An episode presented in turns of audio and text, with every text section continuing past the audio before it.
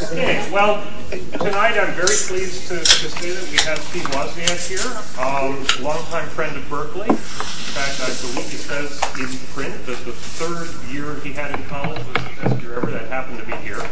And for the break between his third and fourth year, he did all the stuff you're going to hear about tonight with the Apple One and the Two and, and all these achievements. So you didn't want to be in his class. He was dragging down the up the curve for everybody else, whichever direction that curve. Oh no no. No, not sure. Okay. I hope not. Um, I do want to, because I suspect he'll be too shy, strongly endorse this book. Um, just came out. I was. Um, and I'm delighted to say that you know you see a book like this, and due to the wonderful publishing technologies we have in the United States today, it doesn't matter if you're a bank robber or a politician or a felon or anybody else. You all sound exactly the same. This book has this wonderful, distinctive voice, and it tells you what it felt like in the when he was doing these innovations. For for a social scientist like me, it's just invaluable. I mean, consider this primary source material about how the innovation system works. It's also a great read. Um, and uh, I think with that, I'm going to do what you want me to do and sit down. Uh, let me just say the procedure for tonight. Um, first thing that we're going to do is we're going to have uh, give a talk, and after that, we're going to have a conversation with the instructors of the class. Uh, well, after that, we'll have a break, and then after the break, we'll have a, some conversation to, to bring up points that, that, maybe weren't in the talk or that, or that could use expanding. And after that, we'll open to students in the class, and after that, we'll throw it open to everybody. Uh, Steve has been feeling a little bit under the weather lately, so uh, hopefully we'll go the full distance. Uh, but anyway, I'm very grateful that, that you could make it here tonight, and uh, I'm looking forward, like I'm sure you are, to uh, what he has to say. Please join me in welcoming.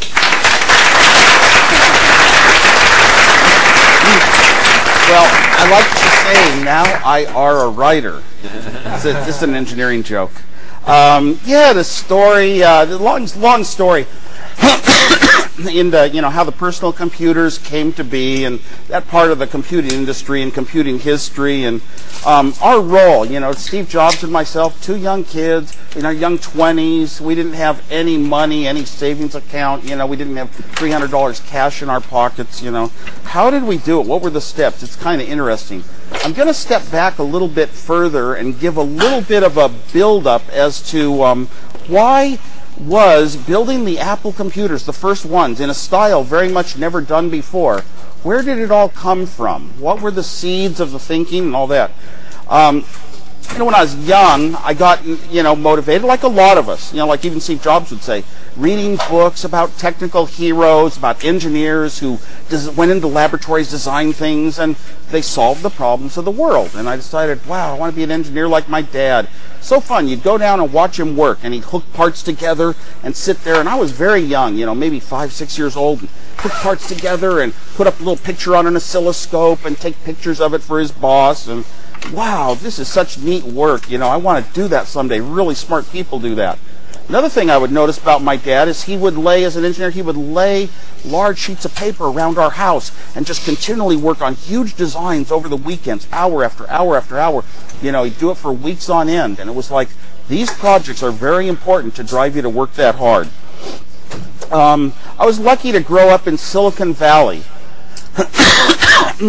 I got to see the world change from trans, from tubes in television sets and the like to transistors, the small little silicon devices, into chips. Got to see the evolution of the industry firsthand. My dad was an engineer at Lockheed, and he worked on things that he could never talk to us about, but they were like satellite guidance systems, you know, missiles that were launched from from submarines.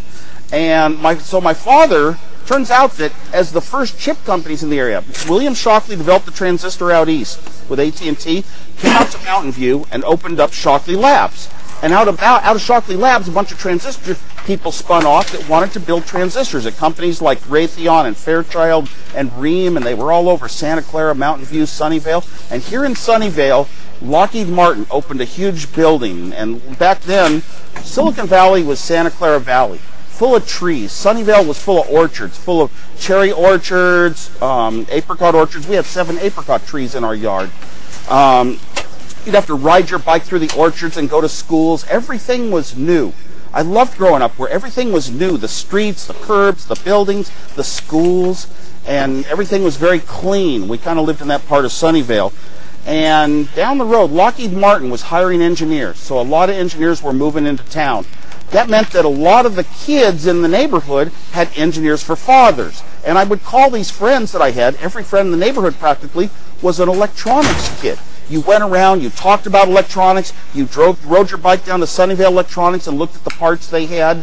They didn't really even sell transistors back then. That was in the days when if your television failed, you'd take you'd, you'd pull out some tubes, or if a radio failed, you'd pull out these tubes that would heat up like uh, they had little filaments in them. Run down to the grocery store and test them. Even everyone in the family, the kids, the husbands, the wives, everyone would take tubes down to a grocery store and plug them into the right slot and see if it was red or green, good or bad. Buy a new tube. It was just everybody's job in those days. Well, the world was moving towards transistors and the engineers were moving to town. Transistors at first cost a lot of money. Any new technology costs a lot of money. When the um, so ba- the basic users of transistors were not people. It was sort of the military. And I got a, I finally got a transistor radio when I was in about sixth grade. Little blue transistor radio. I could hold it in my hand, dial in different channels, listen to music. Wow, that was the most wonderful device I ever had in my life. I mean, almost to this day, I would sleep listening to music all night long, and it just became a big part of my life. I went to my dad and I said, "Wow!" And he said, "They're building. They're going to build chips. They're going to build pieces of silicon where they put six transistors on one piece of silicon." And I said, "Wow! So they can make better transistor radios?" And he said, "He said, well, um, not really. They're to the first they're to make chips for the military. You know what falls out, the low cost stuff. That's what consumers get in their home. And I had this idea in my head that the things we have in our own homes, the average normal Joe has certain appliances, has lights and dishwashers and that sort of thing. Those are the things that really matter in life, you know, that I wish they were driving the state of the art of technology. Well, excuse me, as an engineer, uh, my father um, was very, um, he was actually very distinguished in Lockheed, so he made good contacts with the people in these chip companies. And one time my dad took me to a show when I was 10 years old called WESCON in San Francisco. And the WESCON show is where people would show their newest capacitors, their newest little soldering irons. It was an older technology day, but here at one of the booths, a guy held up a picture, and the picture looked like a little city diagram, or maybe a diagram of the buildings here on campus. And what it really was, was they explained to me it was going to be six transistors on one piece of silicon once they had made it. They hadn't quite made it yet. So it was that early. How lucky for, as a young kid to get to see like some of the very first chips ever being made in the world. Nobody really had an idea of how far that was going to go and um, change life and products forever. So uh, this was very exciting to me. Well, I got into science for projects. My dad didn't push us into electronics. My siblings didn't wind up going into electronics. But somehow I found that it was my love inside. So when I would ask questions, how does this work? And my dad would help me out with science fair projects. And he always liked to start at the very lowest level. Understanding how an atom is constructed and how the electrons work in the atom comes before how do electrons flow through wires. And then what are some of the formulas that you have when electrons throw through, flow through wires and turn lights on and that sort of thing. So he was always willing to pull out a blackboard and explain things and um, and demonstrate and teach me the formulas to use, and that was very helpful um, because that's what I love. Now, one day, uh, well, in, I'll go back in a couple of science fair projects in fifth grade. Um, my father got a bunch of transistors given to us because of his closeness with the transistor companies. He was basically able to get them to donate cosmetic rejects. And this was a part that none of my friends had. Nobody could afford a transistor in their home. But we had a bunch of transistors and diodes donated, and my father taught me how to build logic gates. And uh, I actually learned it in a manual that I found in the hallway, and it explained things like how television tubes, every dot on the television tube could be a memory, could be sensed and refreshed. And it had other articles that discussed the algebra, the, the um, arithmetic of ones and zeros. And the arithmetic of ones and zeros is as simple as the arithmetic that we use for base 10. It's just as easy. So I was in fifth grade and I was thinking, whoa, computers are beyond rocket science. Computers are the most far out thing. You'll never see one in your life. You'll never come close to a real computer. And yet it's real easy. A fifth grader can do it. You don't need geometry, trigonometry, you know, you don't need calculus, you don't need all this higher level math, and math tends to be built one subject on another on another, but you could understand computers in fifth grade. So I thought, wow, I've got my own special little thing that none of the other kids in school, none of the other fifth graders, for example, have as their thing. Um, around this time, I did have a ham radio license because of um, I got interested in ham radio, and in those days, you'd buy a kit of parts and you'd bolt together this big metal frame and bolt together another metal frame for a transmitter, one for a receiver, and you'd bolt in all the tube sockets and solder the wires. It took weeks to build. And when you finished it up, you'd have to measure out an antenna on your roof and have a little ham radio so I could actually got it, got it with Morse code, tap out and reach far out to other states. What an impressive, impressive thing, you know. And I just, I didn't tell any of the friends at school really that I was doing it. Just did it on my own because I loved it. And uh, one day, as a joke, my mom was in was in Republican politics. So as a joke, we went down to a show, and I had this little piece of paper that I would unfold, and it said, "Ham radio operators of Sarah School unanimously support Richard Nixon for governor." It's a joke. I'm the only one. Unanimously is a joke. As soon as I opened it up, all these flashbulbs went off. Flash, flash, flash, flash, flash. The San Jose Mercury put the picture on the front page, and they said it was Steve Wozniak representing a school group. And it was a joke. A lot of times I find out people don't like jokes. My mom always encouraged us to have a sense of humor, and I always carried that along. With electronics, there are a lot of places for a sense of humor. So in fifth grade, I did build a science fair project that was a tic-tac-toe computer. Actually, that was sixth, sixth grade. Um, the tic-tac-toe computer, tic-tac-toe is a game of logic. You can say there's a set of rules that if you follow these rules, you will not lose the game of tic-tac-toe. For example, if there's an X in one corner and an X in another corner, you better put an O in between them. And you can actually play every game of tic-tac-toe and you can number squares the ways computers like things that have numbers, you know, square number 1, 2, 3, 4, 5, 6, 7, 8, 9. And you can make a set of rules. If 1 and 2 or 3 and 4, then you should go into 5. That sort of, those sort of equations. Those are logic equations. But what I did to build the science fair project, I took a 3 by 4 foot piece of plywood pounded in nails all over the place, pounded in nails, and I soldered leads of transistors and resistors, soldered everything to the nails, making one of the rules of tic-tac-toe after another, after another, after another. All of the rules boiled down to little circuits. And um, so that was, it was quite incredible, huge, huge project in terms of the number of parts. And um, a few years after that, by the way, sixth grade, that was when I told my dad, I'm going to be an engineer when I grow up.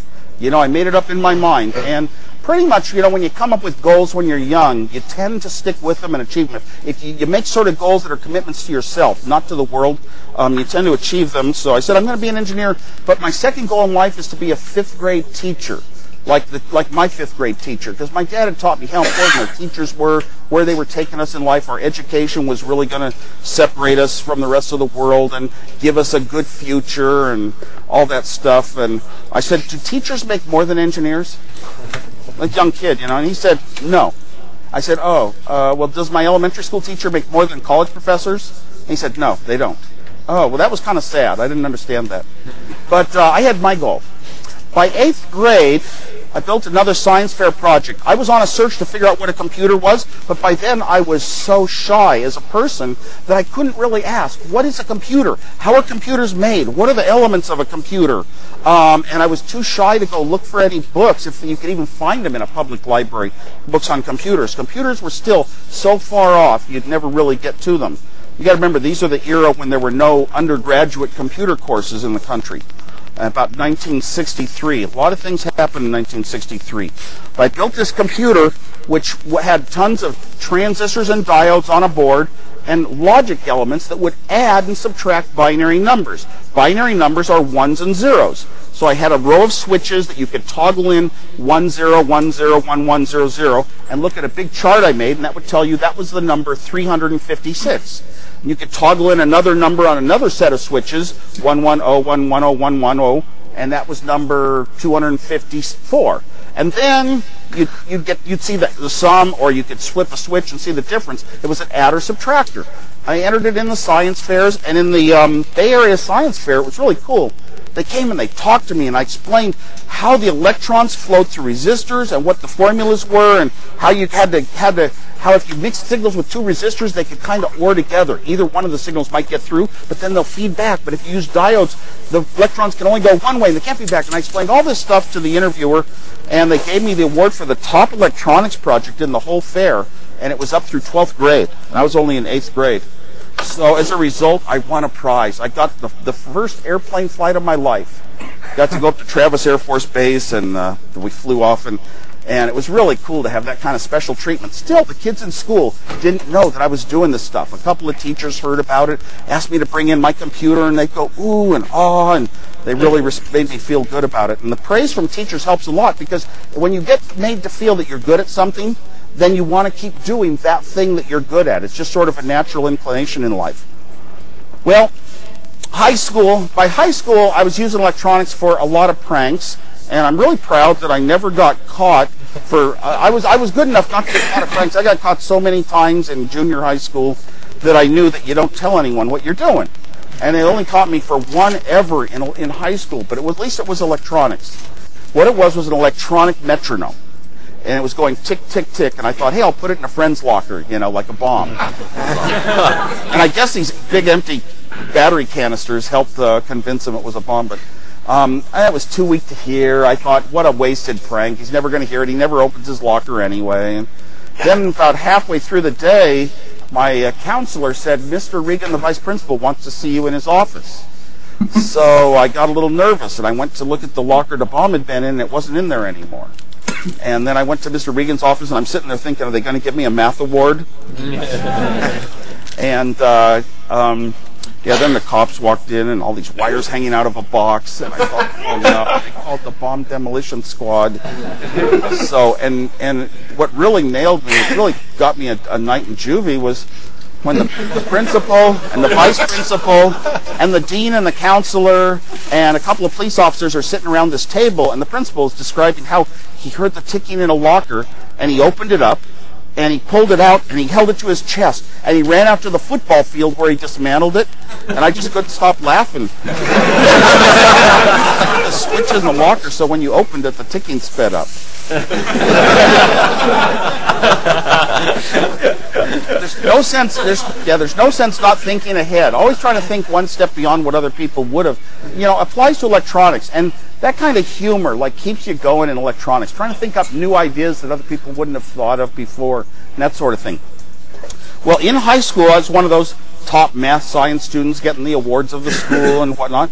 And same thing in junior high school, actually. But then I was in electronics, and electronics was like a vocational course back then. So it wasn't that not that many of the smart kids in school took electronics. And we had one of the greatest electronic classes of all time. The local colleges didn't have as much test equipment and gear and parts as we did.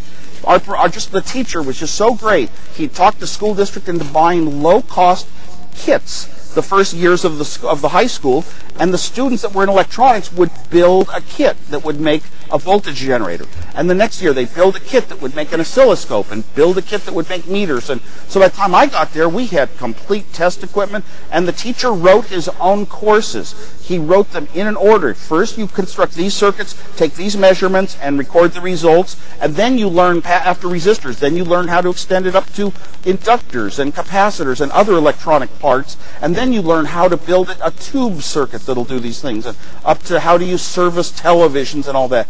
It was a great course.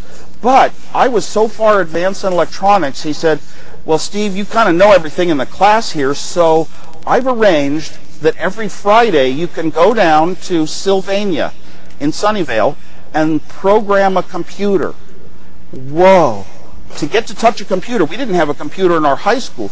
I get to touch a computer. I'm going to be the only kid in the high school programming a computer. And um, I got a Fortran manual, went down, saw this IBM computer, 1170 or whatever it was, I forget the number, and uh, went home and studied and wrote a couple simple programs. And one of the first programs I wrote was the Knights Tour. And the Knights Tour is where a knight jumps around the chessboard and tries to hit every one of the 64 squares exactly once and not duplicate any squares. And I would jump, my program would jump and jump and jump until the knight got trapped and had no valid moves. Then it would back up and change a move and try a different one. It's called a backtracking algorithm. And it would back up further and try other other methods. And um, so I figured this is so great, man. I love these. A computer can do a million things a second. How fast could a human do things? You know, if we were to count, we could count about one a second. This computer can do so many things, it's unbelievable. I sat there, the lights flickered, and I didn't get any results out from my Knight's Tour program. and the engineer taught me that programs can have loops where they just go around and do the same thing over and over and over, and then they hang up and they never they never finish. They they hang. And I went back the next week. I was printing out chessboards. I studied it, and I found out my program was doing exactly the right things. It would solve the problem, but I calculated it was going to take 10 to the 25th years. so, um, bit longer than the universe. So, that told me that just because a computer is fast and can do a million things a second, it can't solve some of the difficult problems. You need to have more thinking, more intelligence, more of an approach or an algorithm to solve them. Um, after that, uh, while I was down at that company programming the computer one day, I saw a little booklet called the Small Computer Handbook. And you remember, I always wanted to know what is a real computer. I kind of searched through it on my science fair projects, getting up to a machine that could add and subtract. And then I went to a science fair one year and I saw a machine with a motor that went click, click, click, click, click. And at every stop of the clicks, it did an instruction that you could dial in. So I figured out it's one little instruction after another little instruction after another little instruction, and then it could the motor could zip back and it could repeat itself. So I sort of had that idea in my head. That was the extent of what I knew about a computer. Here was something called the Small Computer Handbook, and they saw that I was interested, so they said you can have it. And what this book did, it described the PDP-8 computer from Digital Equipment Corporation. Inside, you would open it up, and it described what I'm calling the architecture of a computer. And the architecture of a computer is much like the architecture of a building. Where the rooms are, how big they are, how many windows, how many doors, where the entrances and exits are, and you know, and it doesn't describe the materials it's made from. That's sort of um, a different part of the procedure. So the, as I looked over this manual of the computer, it described how many registers it had and what instruction codes, what ones and zeros equaled what instructions telling this little computer what to do, step by step by step. And then it popped in my head, I knew how to make all this logic stuff going back to tic-tac-toe. Why don't I see if I could design these little symbols called gates on a piece of paper, design them up, and make them do what this computer does. See if I can make my own version of this PDP-8 computer. And the first time I tried it, my design was many, many pages and very clumsy and didn't really do it all. But I came back another weekend, and I had some free. Every time I had a free weekend, I would shut my door. I never included anyone. No friends were doing this with me. No teachers. Not even my my father. He wasn't really a computer engineer. I just did this on my own, and I sat down and I finally got closer and closer to using the latest, greatest chips. My dad would get me the newest chip manuals, or I would order them and see, wow, now they have two adders on a chip instead of just one adder. That means I can use half as many parts for my adder. And I would, you know, get the best, newest chips and try to des- learn how to design them into this working computer. And I finally succeeded pretty well. I thought I had it pretty well. What I designed would be a computer. Trouble is, you can't test a design. I couldn't afford any parts ever. A single chip cost 50 bucks back then, and that's probably like $500 today for a chip that, you know, maybe adds one bit, one zero and a one. Um, it's way too expensive for any individual to consider affording. But I love designing it. Then I uh, came up with a trick. Um, a friend in high school and I would drive down. I wanted to get more computer manuals. I wanted to read ma- engineering books. I wanted to read magazines about computers. There was an engineering library at Stanford Linear Accelerator Center. That was our idea. So his friend Alan Baum and I would drive down to SLAC on a Sunday. And we'd go on a Sunday because there's probably nobody around. And then what we do is go to the main building, and whenever there's smart people, there's doors open. So we try the doors, and when, sometimes we'd have to climb the stairs, and we'd find a door open. We'd always get into the building, and then we knew where the um, the uh, technical library was. So I got my share of books to read in there in the dark, and I could pull out little cards out of the magazines and fill out my name, mail them in, and then all the companies would mail you a copy of their computer manual. So I was getting computer manuals galore from Hewlett Packard, who made computer mini computers, they were called. Data General made mini computers. Digital Equipment made mini computers. Varian made mini computers. Lots of companies in the late 1960s were coming out with mini computers. Um, and so every time I got a manual for a mini computer, that described the architecture. And I was very good with my lumber, which was the chips they're made out of. And I started designing the computers over and over and over every weekend. Well, after a while, I had to go back and what do I want to do this weekend? I want to design a computer, but I've already designed them all. And I thought, um, and these mini computers were, you know, the big rectangular boxes that would bolt into a rack and sit on a factory floor somewhere. Lots of switches and lights. They looked like airplane cockpits. They looked like today's network equipment. Totally intimidating to a normal person, but that's what a computer was. And inside of it, lots of cards could plug in and do other electronic things. So what I started doing was I would design the same computer I designed before, but I would design it over and try to figure out a way, it was a game of mine, a way to design it with fewer chips. So that was, in other words, I'm playing a game for higher efficiency. It's almost like trying to grade somebody in a class.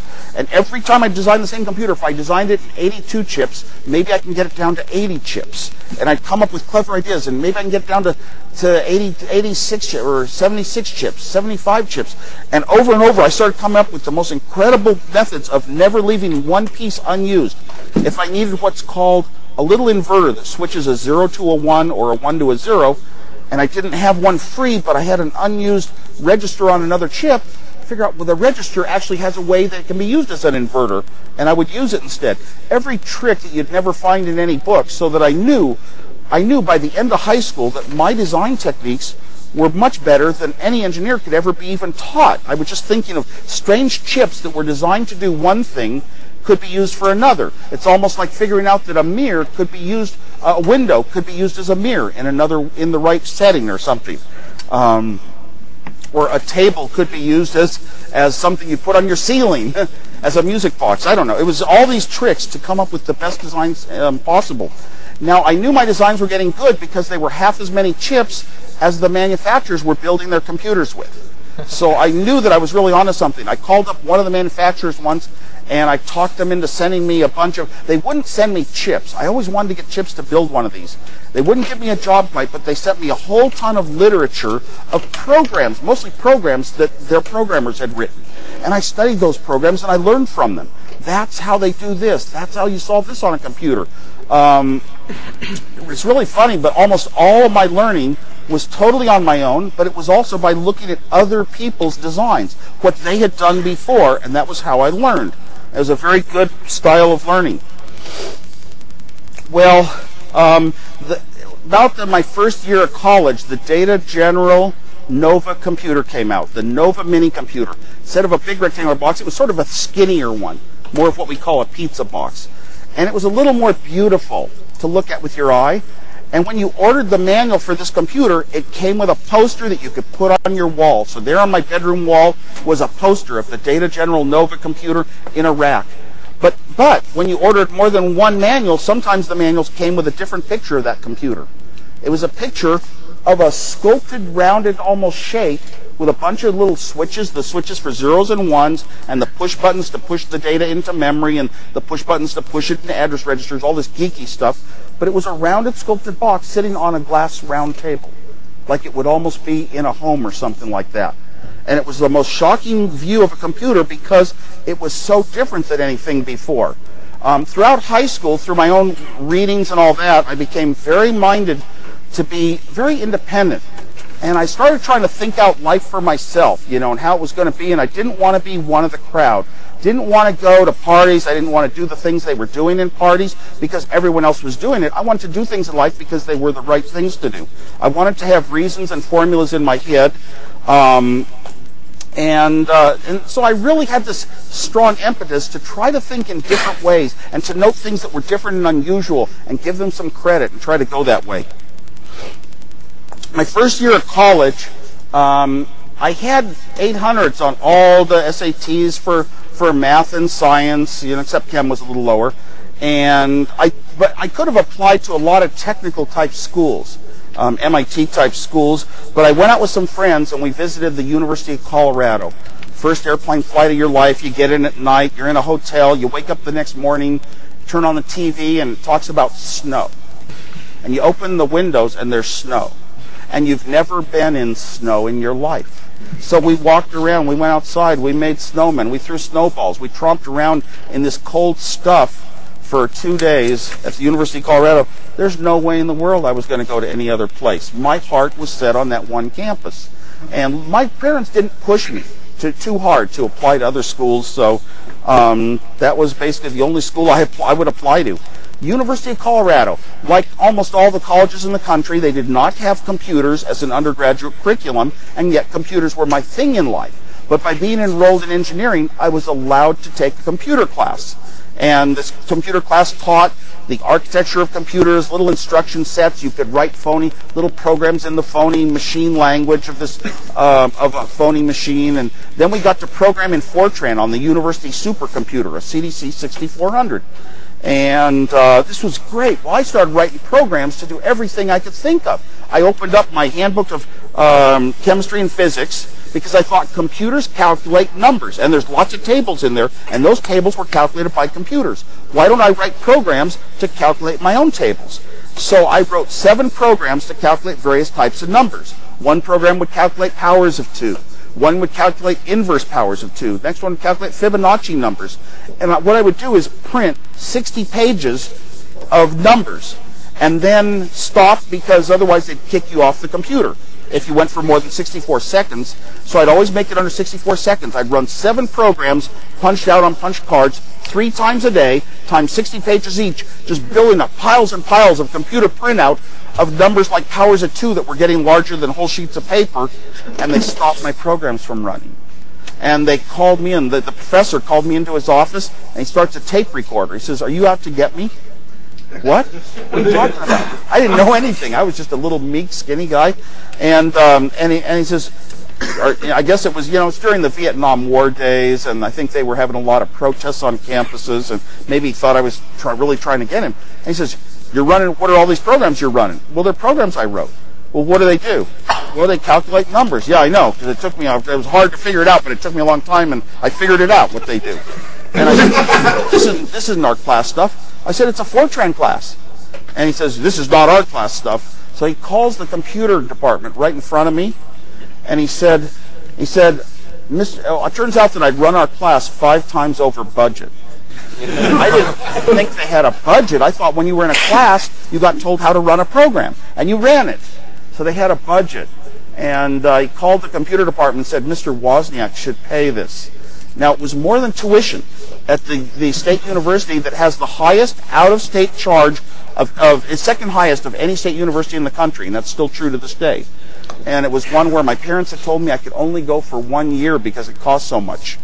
So um, I really didn't try to go back there the second year because they might want some more money than I could ever come up with. And besides, my I didn't want my parents to find out I had done this, although I hadn't really done anything wrong.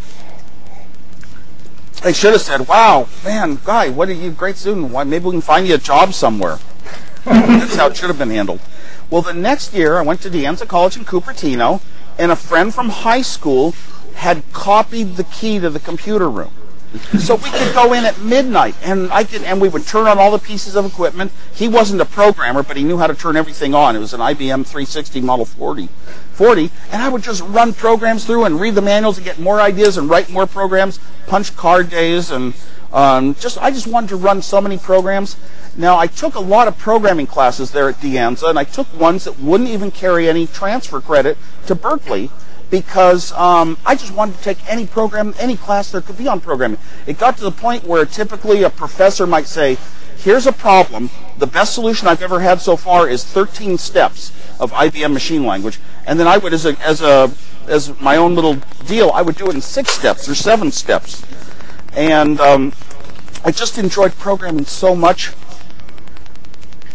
After that year at um, De Anza, I didn't really have enough money for my third year of college yet, so I took a year off and I worked at a company. Allowed me to get enough money to buy a small car and enough money for my year here at my third year of college here at Berkeley. And while I was working for that company, in Sunnyvale. It was actually I walked in the wrong door by mistake. I was looking. I had heard they were going to sell my favorite mini computer of all time, the Data General Nova. This is the computer that I told my dad someday I'm going to have a 4K Data General Nova mini computer because 4K is enough to run a programming language, and um, he said it costs as much as a house. And I was a little stymied, and it really would cost as much. And I said, "Well, I'll live in an apartment." My trade-off that day was that I was going to have a computer someday, even if I didn't have a house. I was going to have a computer. Well, I walked into this place that was going to sell Data General Novas in Sunnyvale, and I walked in the wrong door by accident. And there was a medium-sized computer they were designing and building behind a glass glass display.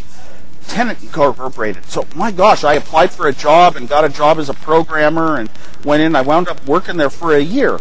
While I was there, I told some of the executives how back in high school I used to design mini computer after mini computer after mini computer and um, I could never get the parts to build them. I couldn't afford the parts to build a computer. He says, well, what if I get you the parts?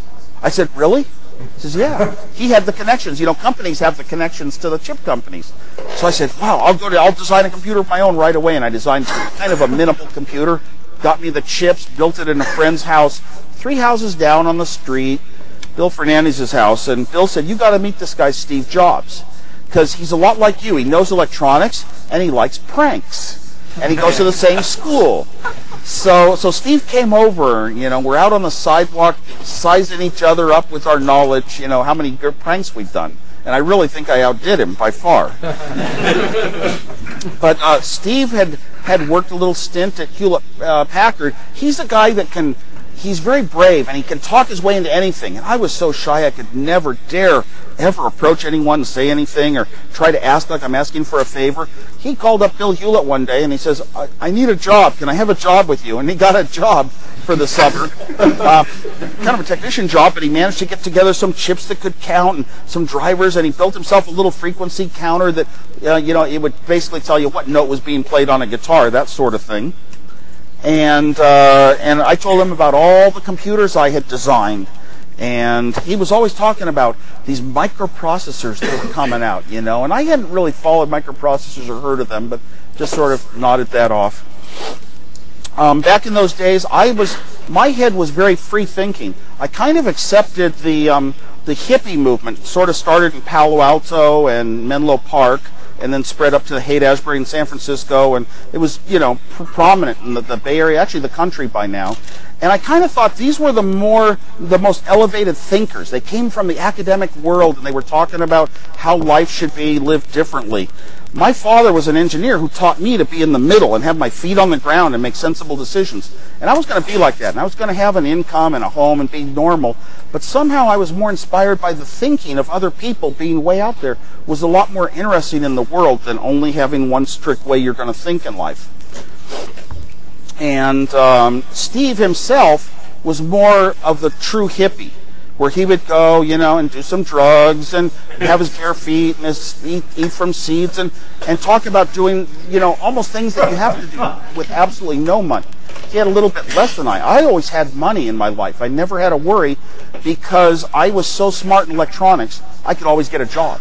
It's not like you go to college and you graduate in sociology and you say, oh, what do I do now? you know, it's like you know what you do. Right out of high school, I could always go to any electronic company in our area and get a job real easy because I was so advanced. You should have said so I never had to worry about money. But Steve didn't really have that much in the way of, of of jobs yet. He was younger than myself as well. He was like 20. Well, that summer uh, we became best friends. We discovered that we had similar tastes in music, that we both admired music that had words that you had to think about words that had meaning, not just little nice, sensible little Beatle tunes, but you know, Bob Dylan, you know, some of his early folk stuff is you know so deeply reaching and affecting, and the topics that it discusses and how deep it penetrates. So uh, we'd go to Dylan concerts together and that sort of thing. The day before I was going to my third year of college, starting it here in Berkeley, and I consider Berkeley my second home in the world now. For some reason, it just that was just such an incredible time for me here Um, I go to two places in the world and you have a feeling that, whoa, I'm in my home. One of them is Sunnyvale, my childhood home. The other is whenever I get to Berkeley, I get that feeling this day. But the day before I came here to find my dorm and move in, um, I saw a magazine in the kitchen. I flipped through it and it was an Esquire magazine, which I never read. And there was an article, Secrets of the Little Blue Box, an interesting story, which meant to me fiction. And I read this article and it started talking about all of these strange technical people, engineers who would come out of the phone company, engineers who were smarter than the phone company engineers, and they had figured out all of these mistakes in the phone company and ways to take advantage of them and set up worldwide networks and make free phone calls by putting tones into your telephone, just by playing music tones into your telephone, make free phone calls anywhere in the world with a device called a blue box. Their head guy was named Captain Crunch because he discovered that Captain Crunch cereal had a little whistle, and if you blew it, it seized the phone line and put it at your obedient command, waiting for instructions where to connect you in the world. And it was such a strange story. I was only halfway through it, and I had to call my best friend Steve Jobs and start reading it to him. And I was reading in parts like about this Captain Crunch and a strange personality where he's trying to boast about how he, he's a Superman that can do anything in the world with the technology, but he really doesn't do it anymore because he's afraid they're tapping his phone while as he's saying it to the recorder. And then I said, There's something wrong, Steve. This article doesn't sound like fiction. I mean, it sounds too true. They gave real frequencies in the article. You know, 700 hertz plus 900 hertz makes a 1 for dialing. 700 hertz plus 1100 hertz makes a 2 for dialing. You know, I want, why did they give some details like that? It just doesn't make sense. So uh, it was a Sunday. Steve and I went down to SLAC, Stanford Linear Accelerator Center, found a door open, got into the technical library, and started looking for books on the phone system. And I was going through this blue book, CCITT, and all of a sudden there's a list of the frequencies used in the phone system, and they exactly match what was in the article. And we just looked at each other, just quivering, shaking. The article was true, 100% true. Oh my God, we tried to make one that afternoon and didn't quite get it stable enough to, to work for us. But I went off to school. That was a big year. Articles started appearing in various magazines about this group of people called phone phreaks. You know, and they were technical people and they were out there doing something beyond what was supposed to be possible. And a little bit, I had in my mind that they were really truthful to just trying to explore the weaknesses of a system to help get the system made better, to help Ma Bell, not to hurt Ma Bell. And, you know, looking back, most of them, they just wanted to make free calls. uh, oh, I got wild. I started t- telling all the people in my dorm, I started telling them all about, oh, one phone freak trick after another, and the phone freak personalities, and the blind phone freak, Joe Engressia Jr., who can whistle out of his mouth the tones to make calls anywhere. it's really funny because a, friend of mine, Kevin Mitnick, one of the famous modern hackers, was uh, put in solitary confinement for eight months because the prosecutor told the judge he could whistle the codes to launch a nuclear strike. um, funny. So anyway, this article. Now, Steve, I went off to Berkeley, and throughout that year, kept thinking about. I started running programs on the computer over, and it was in Evans Hall. It was a CDC 6600, and that was the computer of the whole campus. There were no other computers. I mean, everyone used that one computer. Plus, there was an IBM one. Um, we wrote our programs on punch cards here, and around finals time at Berkeley, the, the lineup to get onto a key punch to punch out your program was an hour long. You'd have to wait for an hour to get a free key punch. Well, there were two key punches that weren't used because they were for a different computer, for an IBM computer. And by, I was so much the touch typist that on the key punches to type capital letters, well, to type special characters, you had to put your left pinky on a key called alpha. And then you had to type with your with either hand some other keys. So some of the special characters, like a parentheses, you might have to type with your pinky of the left hand and another finger of the left hand. There were there weren't two equivalents of shift keys, left and right. There was only one on the left. So it was strange, but I had taught myself to just totally touch type all the special characters and everything on a key punch. Well, I went over to those two key punches that weren't in use, and I played around, and I discovered that even though they printed the wrong characters along the top, as you typed, they punched the same holes if you touch type. As if you touch type the way the other key punch would work. So I never had to wait the hour to get my programs done here. That was my one of my little um, um, punch card trick from Berkeley. And I sat down, I designed a program, and I calculated out which crystal oscillator to start with, and I designed a little digital blue box that had tricks. I never even did some of those tricks that well in my Apple design days, where one part would do three jobs at once instead of the normal two, which is what I used to like to do. And one part's only supposed to do one job, but I had my style. And so I designed this little box that was theoretically a digital blue box, and finally one day down at Steve's house, um, we managed to make our first call, and it was to Orange County, California. Steve is yelling into the phone, "We're calling from California." They're in California, Steve. but uh, we had both told our parents what we were doing with the blue boxes. I had this philosophy that um, that it was worse to lie about things than to do them, and that anything I did, even if my parents considered it bad, I'd have to tell them. So I told them what we were doing with blue boxes and that it was so interesting and exciting and we weren't going to make our calls and save money on, on phone calls. We were just trying to explore the system and that I was young and that if I got caught, it'll, you know, it'll get forgotten after a number of years. And uh, I don't know, I think my parents liked me being honest about it. They just said, don't use our phone. Steve's parents said the same. So after the one phone call, we went up to the dorm and everything from then on was from Norton Dorm, Norton Hall. and it was great to discover the, the, all the phone wires of Norton Hall passed through my first floor. It was wide open, and yeah, we could get we could tap anybody's phone upstairs, and hey, we had we had fun doing some little um, some other little pranks.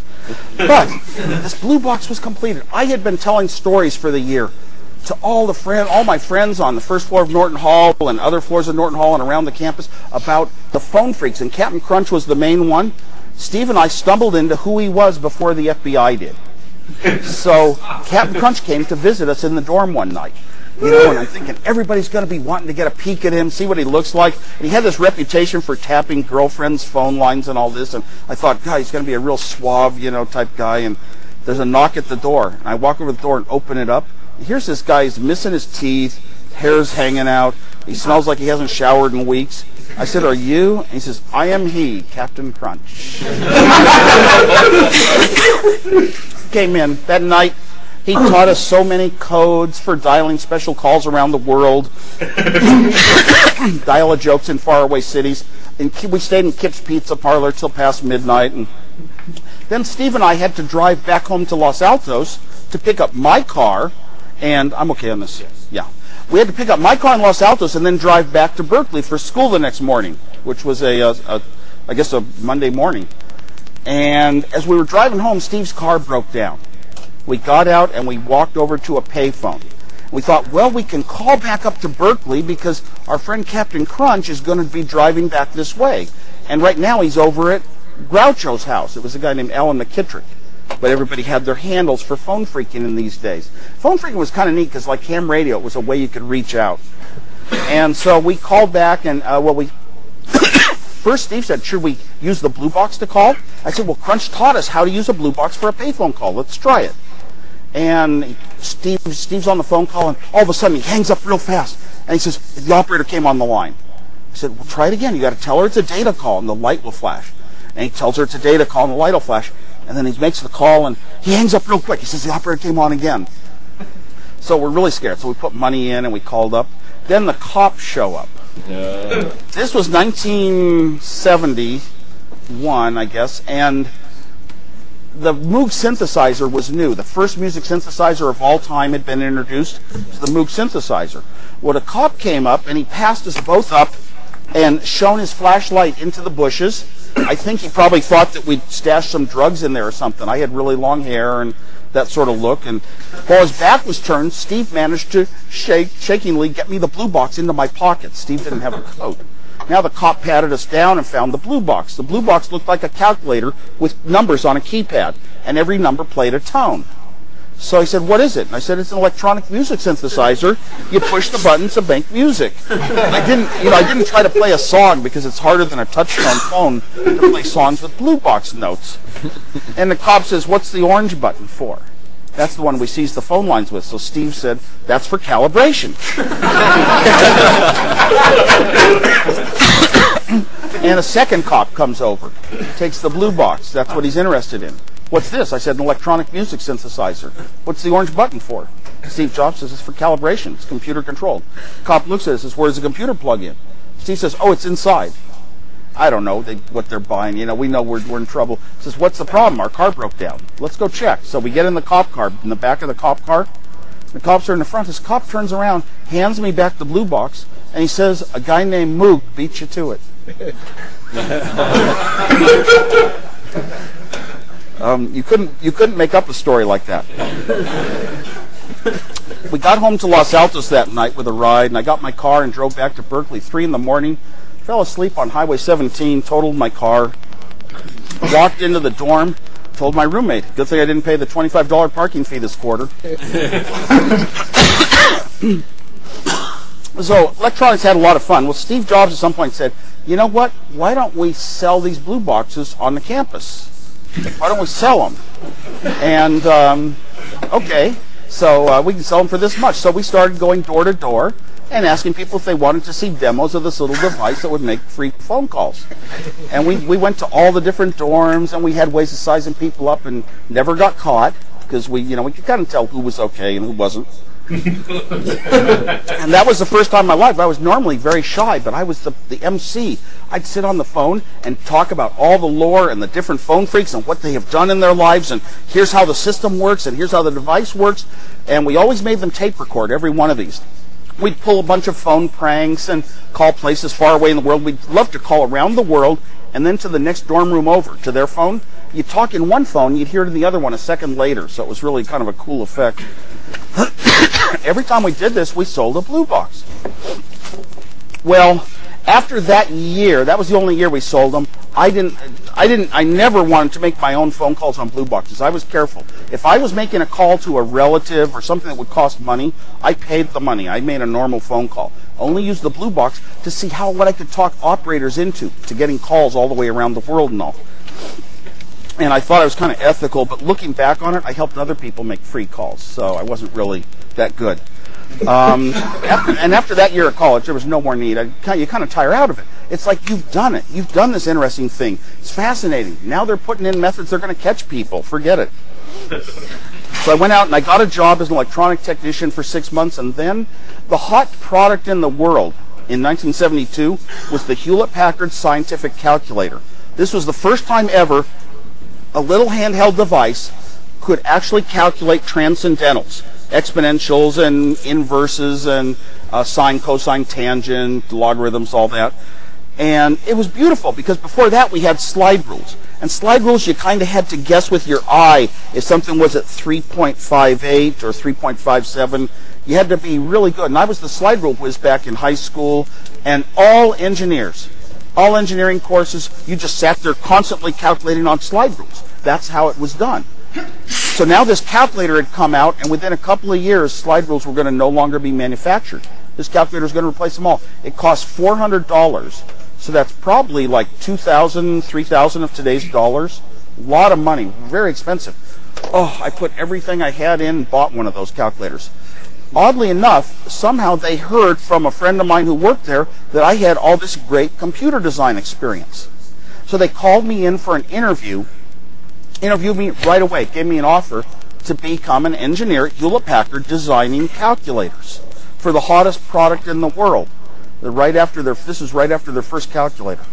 So I had the job of a lifetime. You know, when you get a lucky opportunity like that, be sure to take it. I would sit down, look at designs, try to add some new features to them, you know, and do this and figure out other ways to make faster calculators and lower powered ones and that sort of thing. And one of the things is I had to run programs to check my work. To run programs, we had one big Hewlett Packard computer that was shared by about 40 engineers. We would sign up for time on it, go in, run our programs, and my programs would just check the ones and zeros going through my circuits and make sure that everything I did was okay, because then you're going to make a chip out of it. And when you make the chip, it takes six to nine months to make a chip, and it better not have any bugs when it comes out, or it takes another six to nine months to correct it. You have to be very careful. So I wrote these simulations to simulate how my chips would work. But it was very slow, and I had to wait for other engineers to give me the time. while I was working at Hewlett Packard, I still had this lifelong passion for engineering, for electronics, for building devices that do neat things. So when I came home from work, instead of drinking beer and watching, you know, sports, I'd sit down and start designing other, doing other technical projects. One of the first ones I did was a dial-a-joke, the first dial-a-joke machine in the Bay Area, the San Francisco Bay Area. Now you'll meet a lot of people in your life who started companies, who ran companies, who were CEOs, but this is the only time in your life you're ever going to meet a person who can say they started the first dial-a-joke in a regional area. There's just too few of us. And it was very hard to start a dial-a-joke, an answering machine, where people would dial a certain number and it would tell them a joke. Here's how hard it was. Back then, you were not allowed to own or purchase a telephone. You were not allowed to own or purchase an answering machine in the United States because we had a monopoly. You could only lease the one machine that they said you could have, the one phone they said you could have.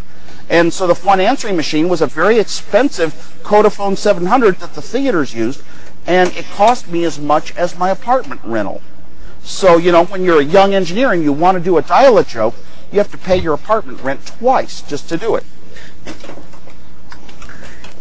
So what I would do is record a joke, short joke every day, usually a Polish joke.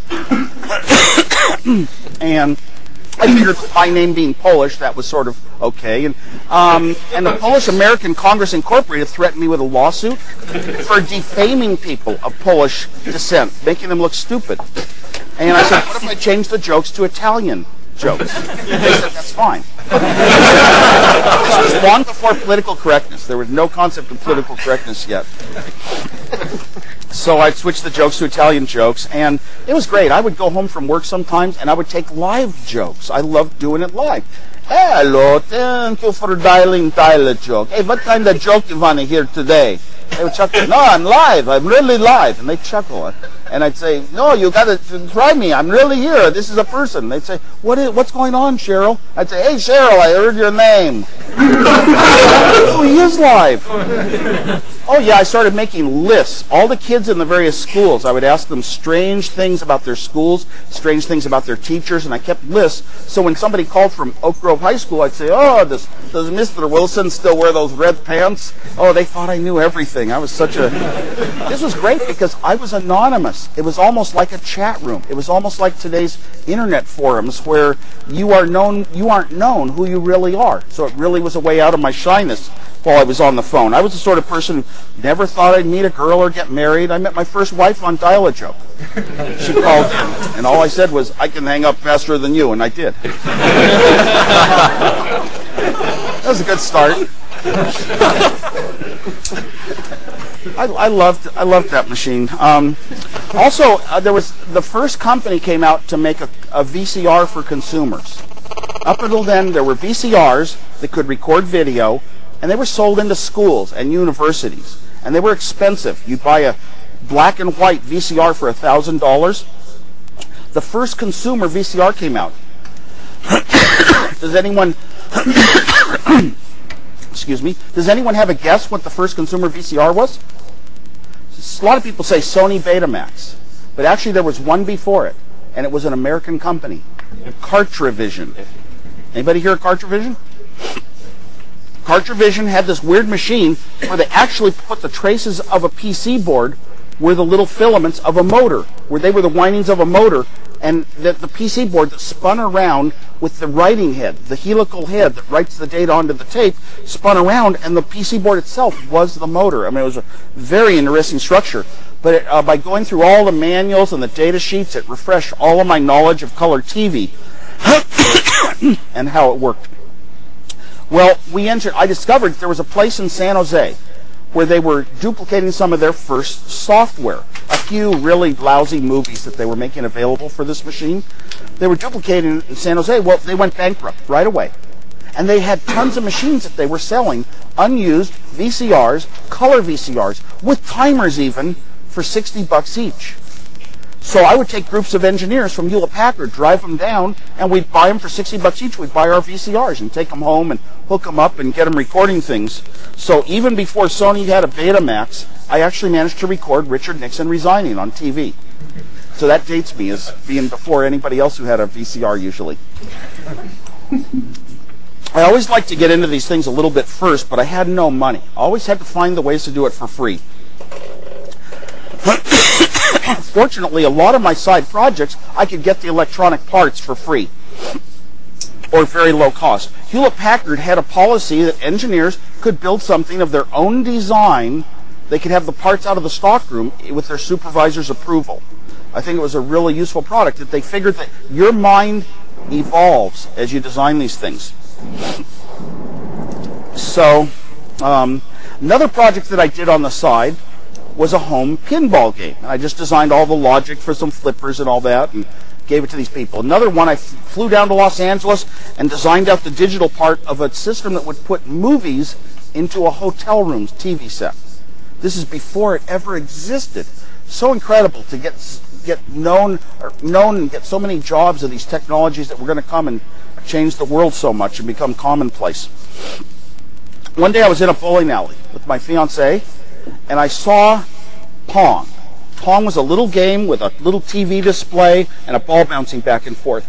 Take yourself back. Before Pong, all the pinball games were hard, physical, click, click, click, click, click pinball games with balls bouncing around, no electronics, no lights, no um, no real fancy um, displays like video displays. And here's this little TV screen.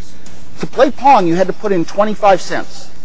For all of the other pinball games, you only put in 10 cents. So it cost more. But it was mesmerizing to think on this little tiny black and white screen that they could have a ball and paddles and click click sounds that that could ever be done in the world.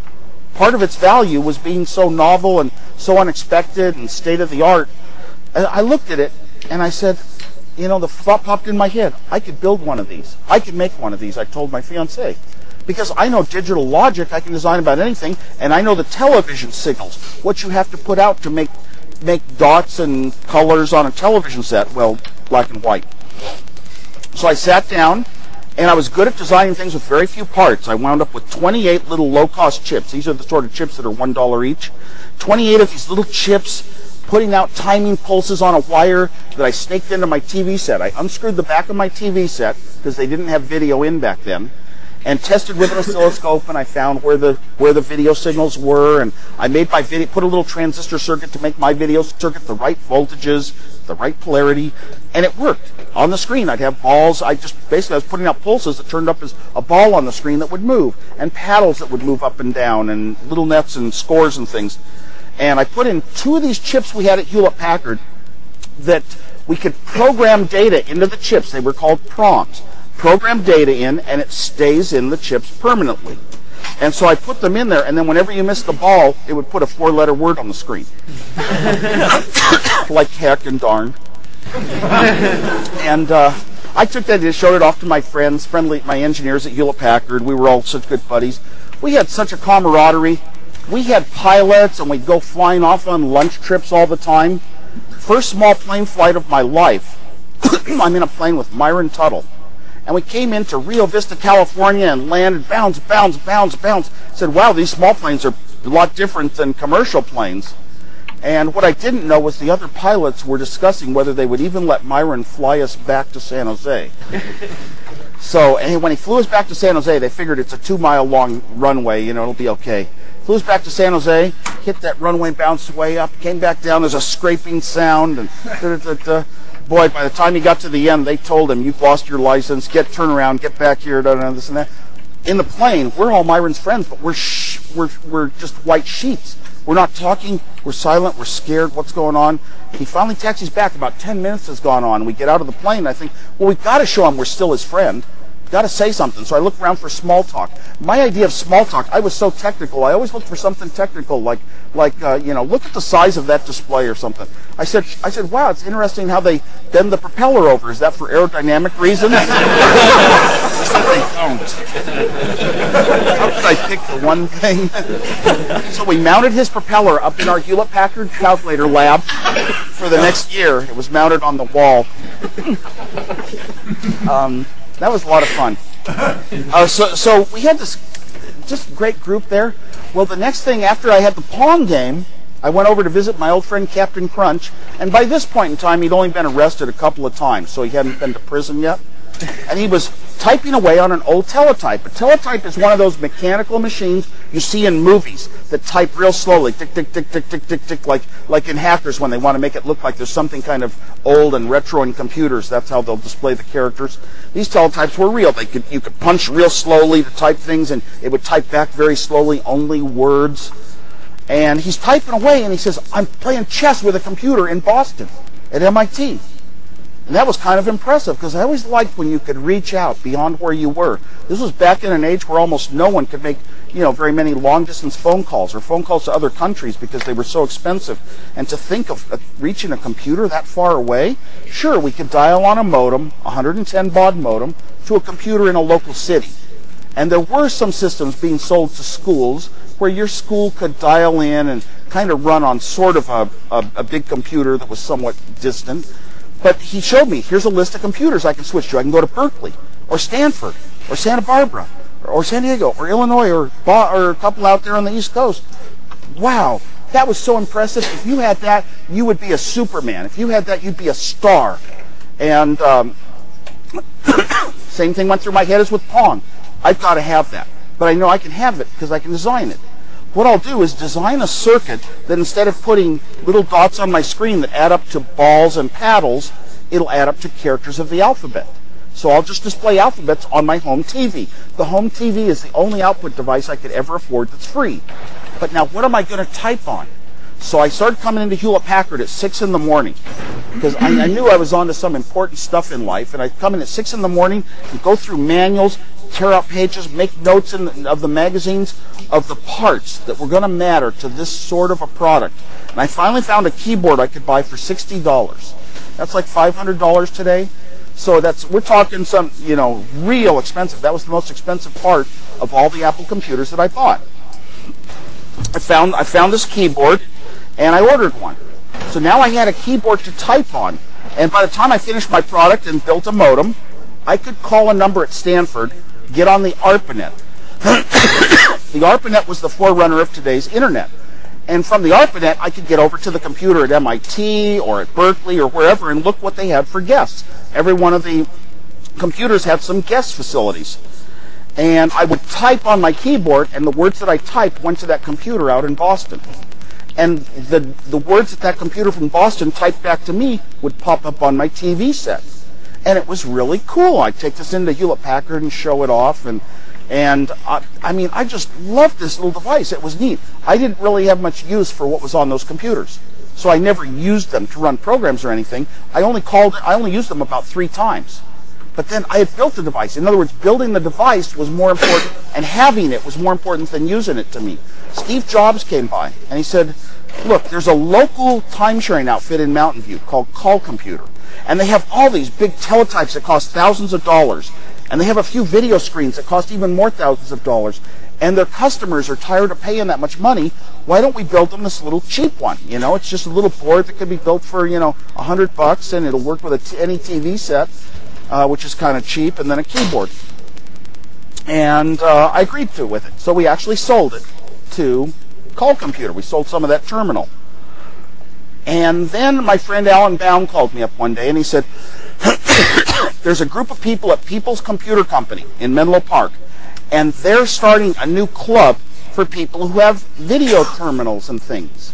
And it's a very good thing he said video terminals because I thought, wow, I'll stand out like a star. I've got my great design. I designed it with the cheapest parts you can have and very few of them and um, clever design. I'll show it off. I'll go to this meeting. He didn't say it was uh, people that were interested in microprocessors or people that were interested in computers made of microprocessors because if he had, I wouldn't have gone. I would have been too shy. I would have said, I don't know anything about microprocessors. I don't want to go out of my environment. I'm too shy. I definitely wouldn't have gone. So I went to this meeting and I was embarrassed.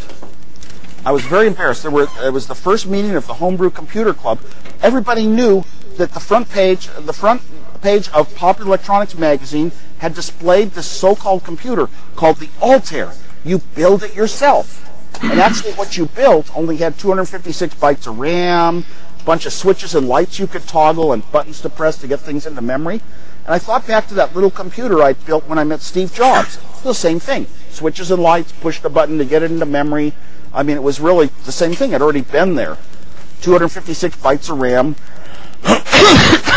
but people were talking about this Altair as being a real computer that would be programmed to do the jobs that computers do someday. And like I said, I was embarrassed because I didn't know anything about it or microprocessors, but they passed out a data sheet to a microprocessor at that meeting. So I went home. Steve didn't go to this meeting. He wasn't at the Homebrew Computer Club in the early days, but I went home and um, read the data sheet, and I said, whoa, these microprocessors are just like those mini computers that I designed so many of in high school. And I said, I'm in business. All of a sudden, I remembered I was going to have a computer someday in my life. And now I saw I can get a microprocessor chip as the heart of the computer, the brains, and I've already got a display on my television set and a keyboard I can type on. And it's like I am there for no money at all, almost no money at all. I'm going to have that computer, a 4K computer. Why a 4K computer? Because 4K bytes was the minimum you needed to run a programming language, Fortran. That's the scientific language I was used to. Well, I uh, first looked into Intel had some microprocessors, but Intel was so expensive they were 400 bucks each. Too much.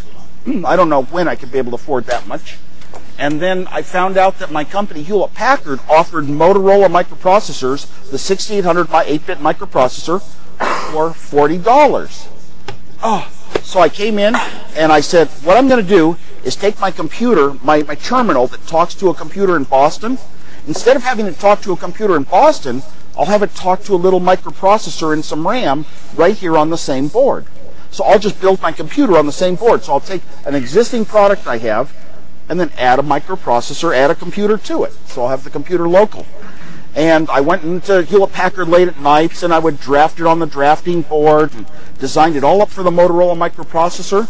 And then a company out in Pennsylvania announced the latest, greatest microprocessor, the MOS Technology 6502. Furthermore, the 6502 was going to be sold at a show in San Francisco called WESCON over the counter. So you could pay $20 bill over the counter and get a microprocessor back. This was unheard of for such a low price. If you wanted to buy an Intel microprocessor, you'd have to go to some distributor. They'd give you all of these forms that you have to fill out, assuming you have a company and you have PO box numbers and you have tax state tax numbers, all these confusing things to buy a microprocessor yourself was nearly impossible. So this was a way to do it. I and many of the members of our club went to that show in San Francisco and bought our 6502 microprocessors. It was pin for pin electronically compatible with the Motorola one that I had done my design for at Hewlett Packard.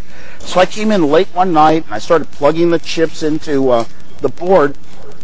And oh, I had this other idea all the computers in those days, when you built a computer, you took a microprocessor and some memory and a standard bus that went to a bunch of cards that could get plugged in, and then you had this front panel. You would dial in a number in binary, 101010. You'd just toggle some switches, and you push a button, and that becomes an address. Then you toggle the switches and push a different button, and they would go to that address in memory. Toggle in more bytes, and you could spend half an hour, half an hour to get about 20 or 30 bytes into memory and it was a little program you'd written, and then you could tell it to run that program from the front panel, and it might twiddle the lights a certain way. Very difficult, slow, slow, slow process. At the best, even if you bought enough memory boards to someday run a computer language, which was too expensive to do, and you bought a teletype that cost thousands of dollars, much more than this supposed computer, and you bought Bill Gates Basic, which came out on paper tape, you could toggle in bit by bit for half an hour a little program that would start reading in the teletype paper tape, get it into memory, and now you could write a programming program in the language basic. Very, very long and difficult process to do that. And I thought, I already built my own computer when I met Steve Jobs with the front panel and the switches and lights, and it looked like an airplane cockpit. I said, look at our calculators at Hewlett Packard. we basically have a computer inside, but we hide it from the users the users see normal buttons that a human can use. You press, what, what happens is our computer would be sitting there saying, is any key being pressed? And when you press the 4 button, its computer says, what key is being pressed? It's a 4. Put a 4 in the display and come back, what key is being pressed? And when you press add, it would go and do an addition and put the sum in the display. And I said, why don't I just write a short little program that looks at my keyboard that I'm already typing on with my terminal, looks at the keyboard and says, what's the user typing? And every character I type, it'll read it into memory until I hit a return. And then it'll try to decode what I told it to do and stuff some data into memory or display some memory on my television set or run a program somewhere and basically skip that whole front panel. Now the reason I had for skipping the front panel is it's big, it's ugly, it's expensive, and it's a lot of work. I'm lazy. Big front panel. Drill some holes in a piece of metal, mount a bunch of switches, hook the wires down to your board, put a bunch of chips to get the data into memory. No, it's just way, way, way too much. All I need is a little program. Now, I had two of these PROM chips that you could program data in and it stays non-volatile. So you could put a little program into PROM. When you turn the computer on, the program is there ready to run. But it took two chips to have 256 bytes of a program. That's how few transistors we had on chips back in those days. the Hewlett-Packard scientific calculators used a, a, a mathematical system called reverse Polish notation not because it was better, but because it took less code to program. And so we, we had very little programming ability in those days. Well, I took two of those chips and I went over to another Hewlett Packard division and, and had them burn two programs that I had written, two different sets, one using interrupts, one not. Came back to my uh, my workbench at night at Hewlett Packard. I'd check in late every night and solder the wires together. Every little chip would get wired up according to my design check it on the oscilloscope, make sure I got it to the point that I thought the microprocessor was running, and then I stuck in my program. And by about 10 p.m. that night, I actually got it working to where I could type on a keyboard and see it on the screen, and I had a computer that had no front panel ever. Every computer before this one had had a front panel. Every computer after the Apple I was going to have a keyboard. It was just a whole change in the whole paradigm of what, what was a computer to people. Well, I took my project down to the Homebrew Computer Club. This club had a leader, Lee Felsenstein, who would direct 500 of us to one at a time. He would call on us, and we would offer help. I have some parts if somebody needs it for this particular use. Somebody else would say, I have a certain teletype and it's lost a, it's lost some kind of a spring. Does anyone know where I can get one? So people would link up. Some people would say there's company rumors. Here's how computers are going to be used. We had a few um, theorists that came from actually Berkeley and Stanford that would talk about the social implications of computers in the new world. And that was what really inspired me to hear how everyone was, how especially the little person with a computer and a brain was going to be able to write programs and do more work than their entire big company could do. It was like the little guy was going to, the little guy who was smart with a computer was going to have more power than the most powerful um, entities in existence and uh, all of a sudden, and you know, nine tenths of our brain is unused. Now it's all going to be used because we're all going to have computers. Kids are going to be learning on computers, and um, it was just so exciting to hear. People would now be able to leave messages on bulletin board systems, and thousands of people could check and find out that the anti-war protest has been changed to this site and, and get there successfully. Um, a lot of the people in the club came from, you know, these. They had a big, you know, social protest background too. But it was just so exciting that we were doing good for the world. We were going to, we believed we were going to turn the world around and help because the big companies, the big companies like IBM, Hewlett Packard, and others said, "Oh no, no, no, we're not interested. This is just a little hobby market. It's going to go nowhere. These microprocessors are not really the future." The trouble is, they did their market research by inquiring of their current users, would you want these little machines that have about so much capacity, capability? And all their current users said, oh, no, no, no, we have no need for that kind of machine. We need the big one that does what it does today. The trouble is, in their market research, they did not talk to the people that didn't have computers. The dentists of the world, the teachers of the world, the lawyers of the world, a lot of the normal people that were going to wind up buying that would really love to have a low-cost machine that called itself a computer and could do what a computer does. The car salesman, so they didn't have any way to tap these other things that weren't com- known computer markets yet. And that's why their market research didn't tell them it was very important. But it helped spur us on because we thought we, we knew we were on a revolution. For about two years, our club met and we just talked about how this was going to be a revolution and turn the world upside down and all the big companies uh, were denying it and missing it. A bunch of small little companies were springing out of our club, and they were springing up around the country from people who read the magazines that were talking about this microcomputer world of the future. They were springing up to develop little boards or entire computer kits of their own. Each one would buy some Intel chips, get it to work it in a computer, and then sell it as this is a computer. and it's really just a glorified microprocessor kit. Well, Steve came along. Oh, I was I went to my club and I felt I was so inspired by the fact that we were doing good for the world that I passed out schematics and code listings of my Apple I computer. It wasn't called the Apple I, but of my computer. I would pass them out for free and say, build your own. Here's what you need. You can build your own now. You can build your own. Showed every chip you needed and all the parts and how to hook them together. Not many people took the time to hook them together. So uh, I went over to one friend's house that I met at the club, you know, and I spent quite a long time for a few nights soldering it all together myself for him. So, you know, I would help them build their own too. Steve Jobs came by. He started coming to the club and he said, look, there's a whole bunch of people that like you showing off this computer that you're working on. How you could type memory in and type a little program in and have characters come out on the screen. A bunch of people, why don't we uh, make a PC board? So the whole idea to start Apple wasn't even to build a computer. Let's make a PC board, a component, for $20 and sell it for $40. That way, the people in the club, they know how to get their chips from surplus stores or from their work, plug the chips in, and they're done. They'll make a computer. we figured out that we'd have to sell about 50 of them to make a profit. And I didn't know if we'd sell 50 of them because, you know, I just knew about, you know, 50 people hanging around me at the computer club, but I'm not sure they're all going to buy it. And Steve said, yeah, but we may lose our money, but for once in our life, the two of us can have a company of our own. Oh my God, who could turn that down? You just have to think of it the right way. It's not a company to make money. It's a, uh, to, you know, the two of us doing something together. So I sold my most valuable possession, my HP 65 calculator, for $500, knowing full well that we were coming out with the HP 67 the next month, and my employee price would be 370. Steve sold a van, put a few hundred bucks together. We paid a friend of Steve's from Atari, where he did odd some sometime jobs, and um, paid him to lay out a PC board. Backtracking just a little.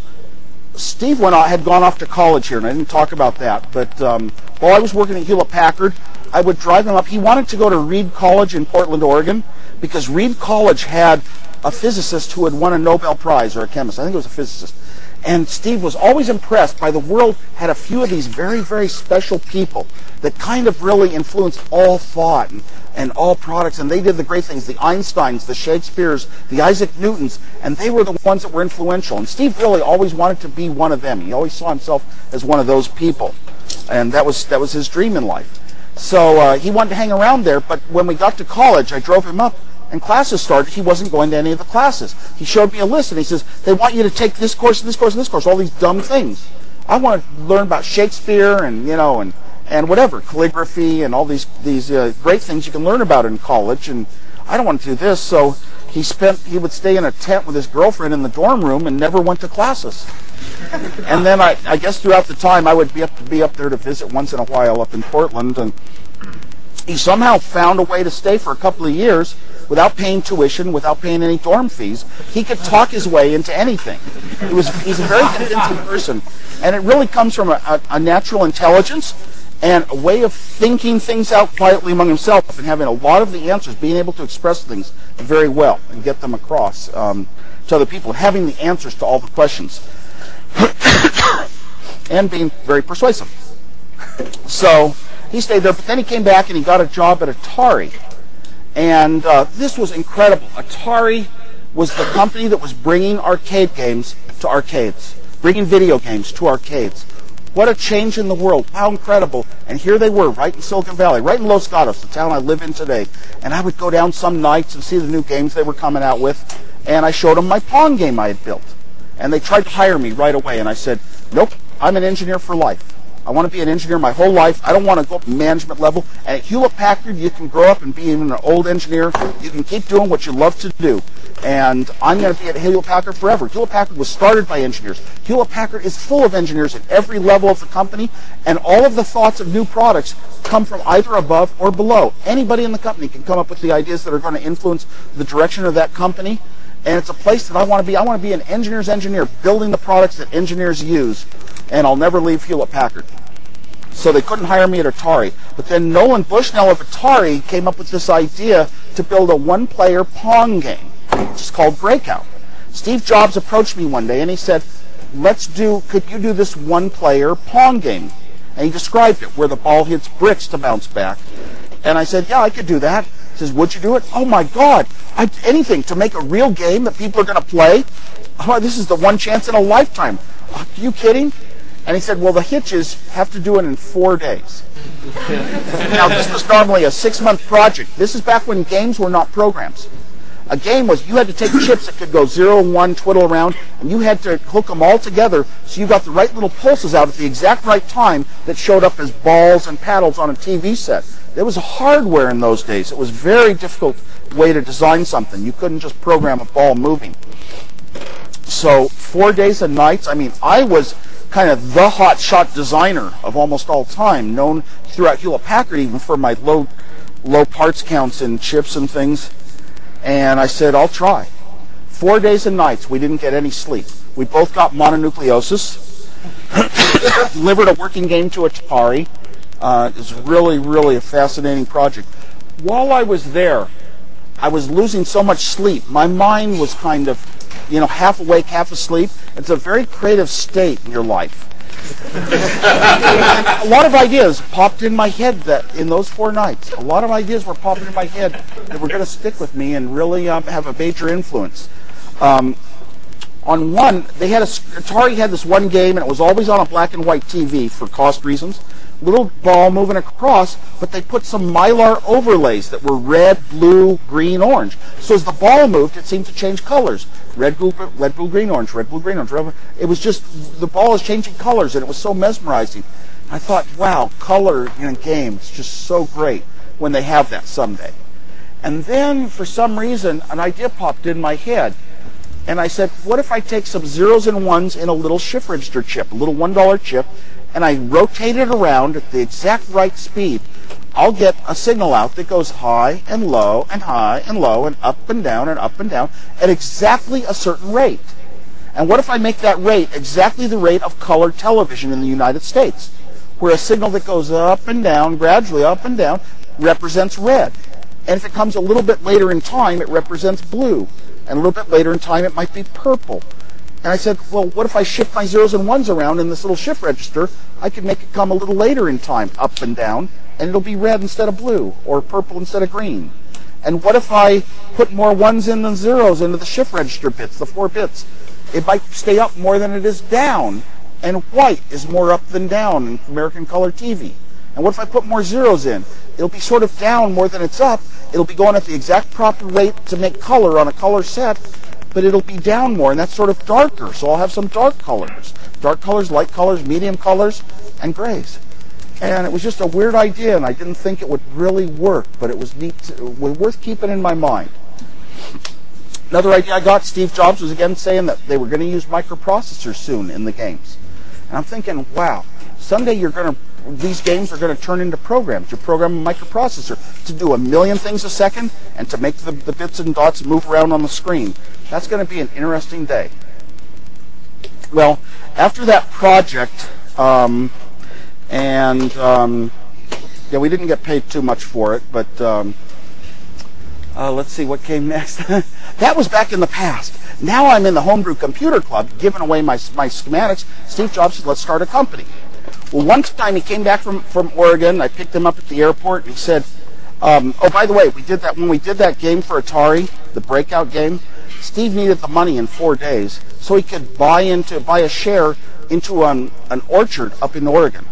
And I don't know what kind of orchard it was. eventually he flew back and he got in the car and we're driving down Highway 85 and I said, I said, uh, he said, I got a great name for the company. I said, what? He says, Apple Computer. I said, what about Apple Records? I mean, we're nothing. he says, well, that's a record company. We're a computer company. So I said, oh, he knows these things. and then in the back of my head, I don't ask questions about where people get ideas from. Steve doesn't tell them. Very often I run into other people and they tell me more of the story that I didn't know because he never really expresses where he gets his ideas and things. And I mean, yeah, just tonight I heard that he got the, the dynamic RAMs that I needed when I was building my first little computer. And I said, you got to have dynamic RAMs. It's the first time RAMs are ever cheaper than magnetic core memories. And, the, and he said, would you want the Intel ones? I said, too expensive. He said, what if I can get them for free? I said, yeah, they're the best electrically. You have the smaller packages and this and that and um, better design. He got him from Gordon. So he got him, and somebody just told me tonight he got him from Gordon Moore. Well, I didn't know. I never got told that. That's what Gordon Moore told me, so I think he's telling me. That's what Gordon Moore said. It might have been two incidences too. But anyway, Steve doesn't always say where he gets his ideas. So I always assumed they had apple trees up in that Oregon and or- that orchard in Oregon where he worked. That was my best guess. But it may not. Maybe the idea comes and you don't have a reason for it. Although Apple Records was so well known a name back then from the Beatles, that was the big record company of all time. So we started Apple. Well, Steve called me over to an apartment of a third person and we set up this little partnership, not a corporation, a partnership.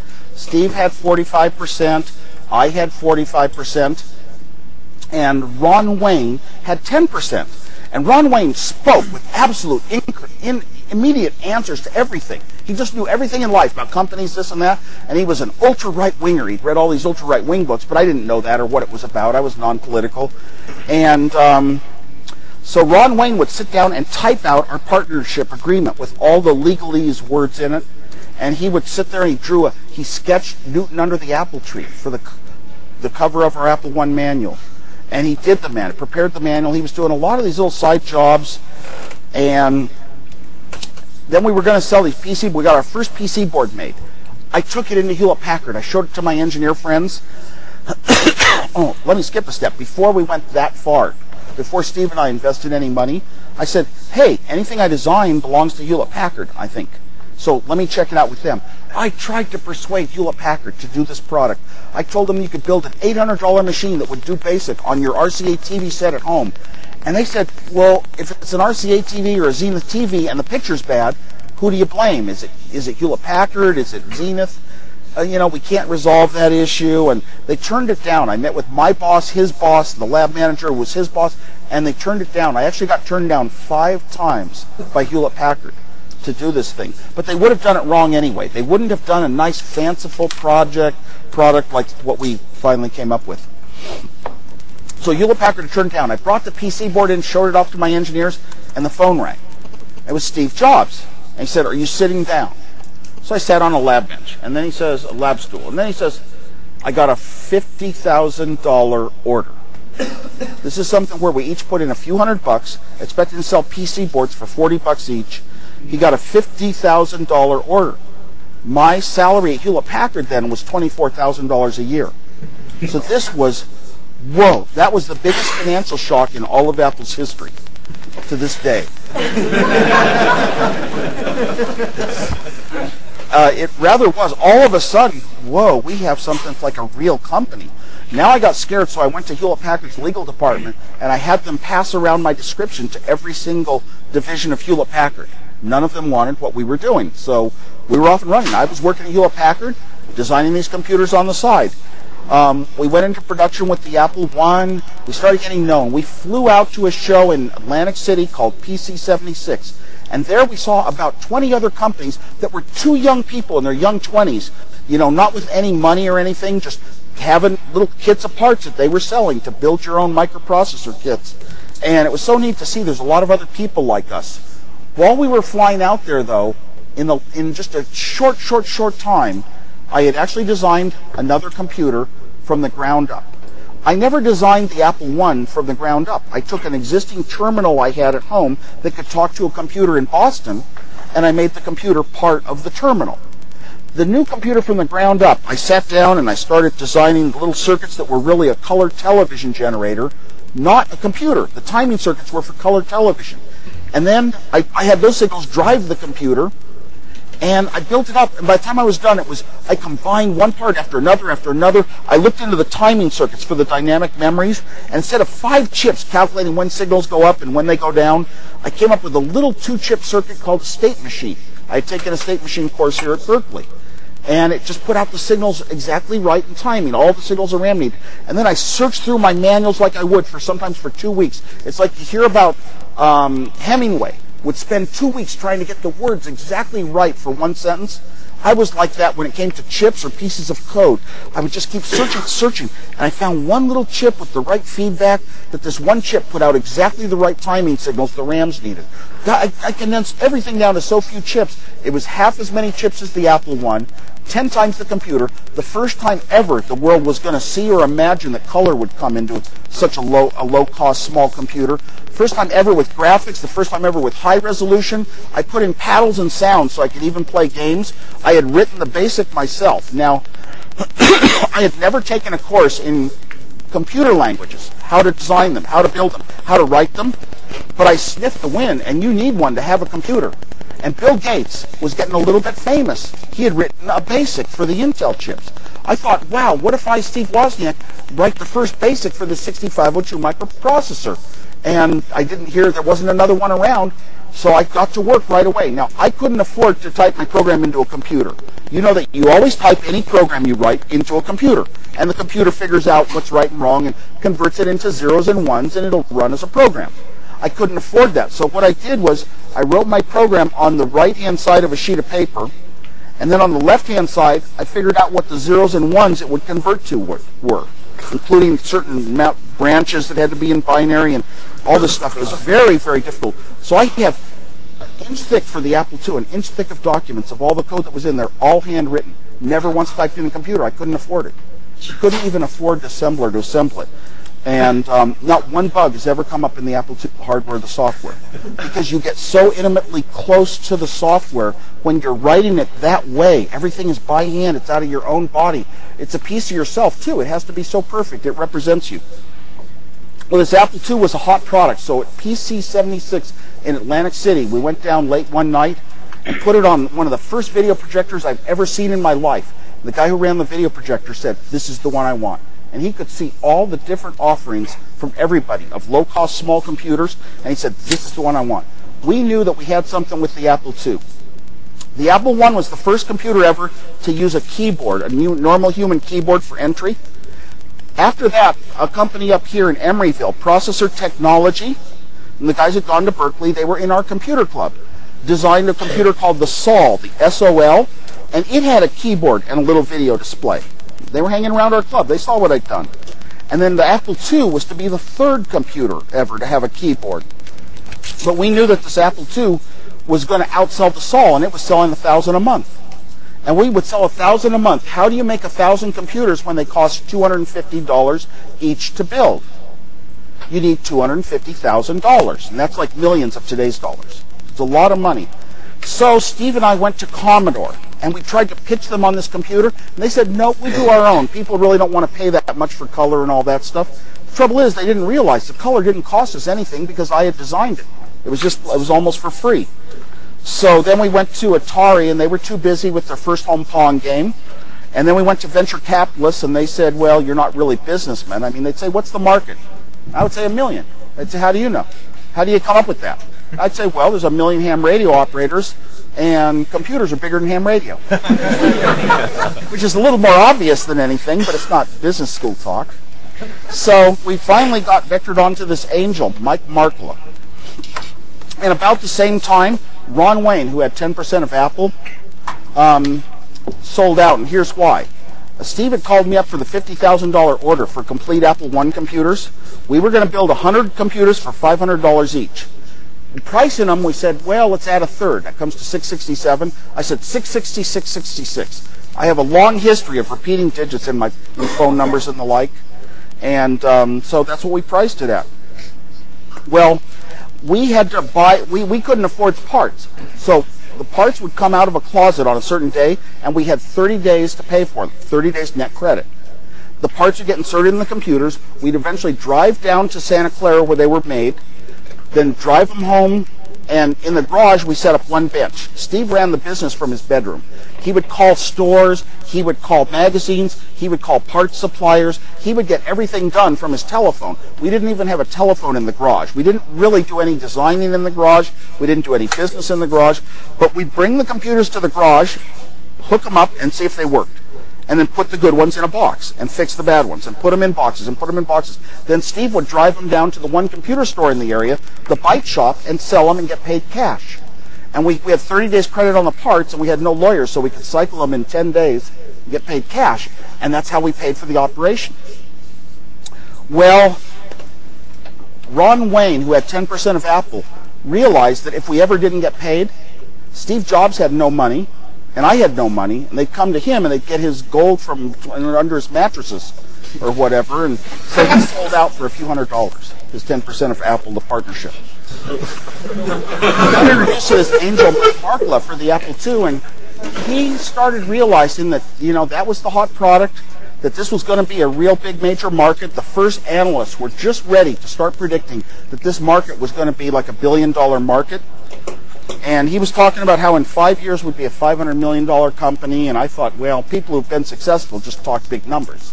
You know, I'm going to keep my mouth shut. I mean, one million would impress me. And um, so Mike Markkula was willing to fund us. And it finally came down to he put in his $250,000 and he structured it. He said, well, the work I'd done was worth about $80,000 and Steve Jobs was worth as much as me and that's 80,000. So 80,000 of his money would be for an equal share in the company. And the rest of his money would be a loan. And at least he had a reasoning and he explained it openly and honestly. So he said that I had to leave Hewlett Packard. And I said, huh, why do I have to leave Hewlett Packard? I've designed two computers in a year and cassette tape interfaces, and I wrote a BASIC, and I did all these peripherals and demo software of all types, and I wrote articles in magazines and everything. And I did it all moonlighting. Why don't I just keep moonlighting and keep my job for life, my secure job with Hewlett Packard, so I'll be an engineer forever? And he said, well, no, you've got to leave Hewlett Packard. And he says, decide by Tuesday. So on Tuesday, I went down to his Campagna with Mike and Steve Jobs, and I said, no. I said, I went inside myself, and what I want to be is an engineer for life, and I love designing computers and writing software, but I can do that on my own time. I can do it after work anytime I feel like it. Nothing stops me from designing computers. So I'm so I'm happy. And that was really the truth. And Steve Jobs went into a bit of a frenzy and got all my relatives and friends to start badgering me. You've got to take this money. It's a lot of money that's coming in, you know. This is your big chance. And finally one friend called up, Alan Baum again. And he said, Steve, you can be an engineer, become a manager, and get rich. Or you can be an engineer and stay an engineer and get rich. And it was when he said you could stay an engineer that it was okay. That was what shook me. I needed one other person saying that because I was afraid. Start a company. I can never be political. I can never push people around. I could never fire them. I could never tell them what they're, do, what they're doing is bad. I was just too soft of a person. So if I was running a company, I would be pushed out right away. But now he said you could be an engineer forever. Well, yes. So um, that day I left Hewlett Packard and we started Apple. And I was going to be an engineer at Apple and nothing else. Never rise on the org chart. Didn't want to. I haven't risen on the org chart to this day. Um, just didn't want to, you know, get into a lot of those political aspects of a company.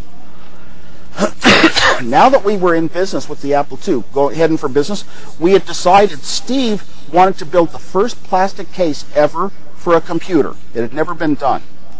And to build a plastic case, heat tends to stay inside and my power supply would be a little hot. So we got a better power supply designer from Atari, Rod Holt, and we hired him and he designed what's called a switching power supply.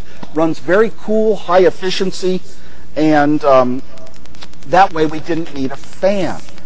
It's funny because that first product, Steve had a reason to avoid the fan, and he stuck with this philosophy of no computer should have a fan. I mean, nowadays every computer needs a fan, but um, he really fought it in Apple for a long time. it's um, you know a lot of things that you do early in life you kind of stick to those same methods. For example when i first met steve back at the high school he would sit there and do claymation videos. You know take a picture of the clay move the clay a little take another picture and it looks like these animals moving around or whatever. Well what's he doing now? Pixar it's, so much that story of little early dreams you know that really come to place later on in life well, we um, we finished up the Apple II. I had to finish up some code and test it, and make sure it was exactly right for shipping with the Apple II. It was the first product ever to use the new 2K by E ROMs that were coming out from Synertek and AMIs, and AMIs didn't come out in time, so we used Synertek. First company in the world. Four of those ROMs made 8K bytes of software. So when you turned on the computer, it went beep, and you were running a program, a computer language. I mean, there was no booting up time, reading in tapes, or anything. We did not have a disk drive. We didn't have a floppy disk. We didn't have a hard disk. We had your own cassette tape. You'd buy you buy a program on cassette tape, push a button, and type something on the on the, the keyboard, and the tape would read in for a minute, and it would go beep, and now your program's in memory, and it, you could run it.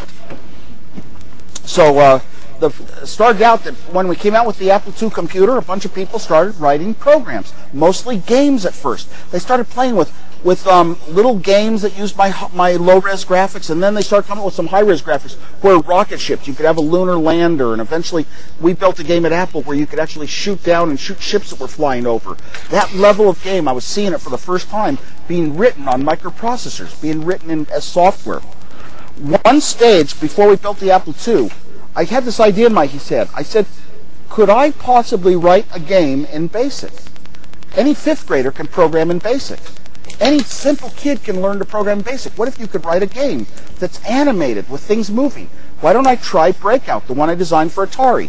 I sat down, I put the commands into my BASIC, I put the hardware into the computer, and I wrote in about half an hour. I tried hundreds of variations that would have taken me my entire lifetime in hardware to move the score around, to change where it is, to change the ball speeds, to change the paddle size. All these things would have taken me the rest of my life in hardware. So I called Steve over to my, my apartment. I sat him down on the floor and I showed him how I could retype in a little bit of the program and change the color on the TV of the bricks.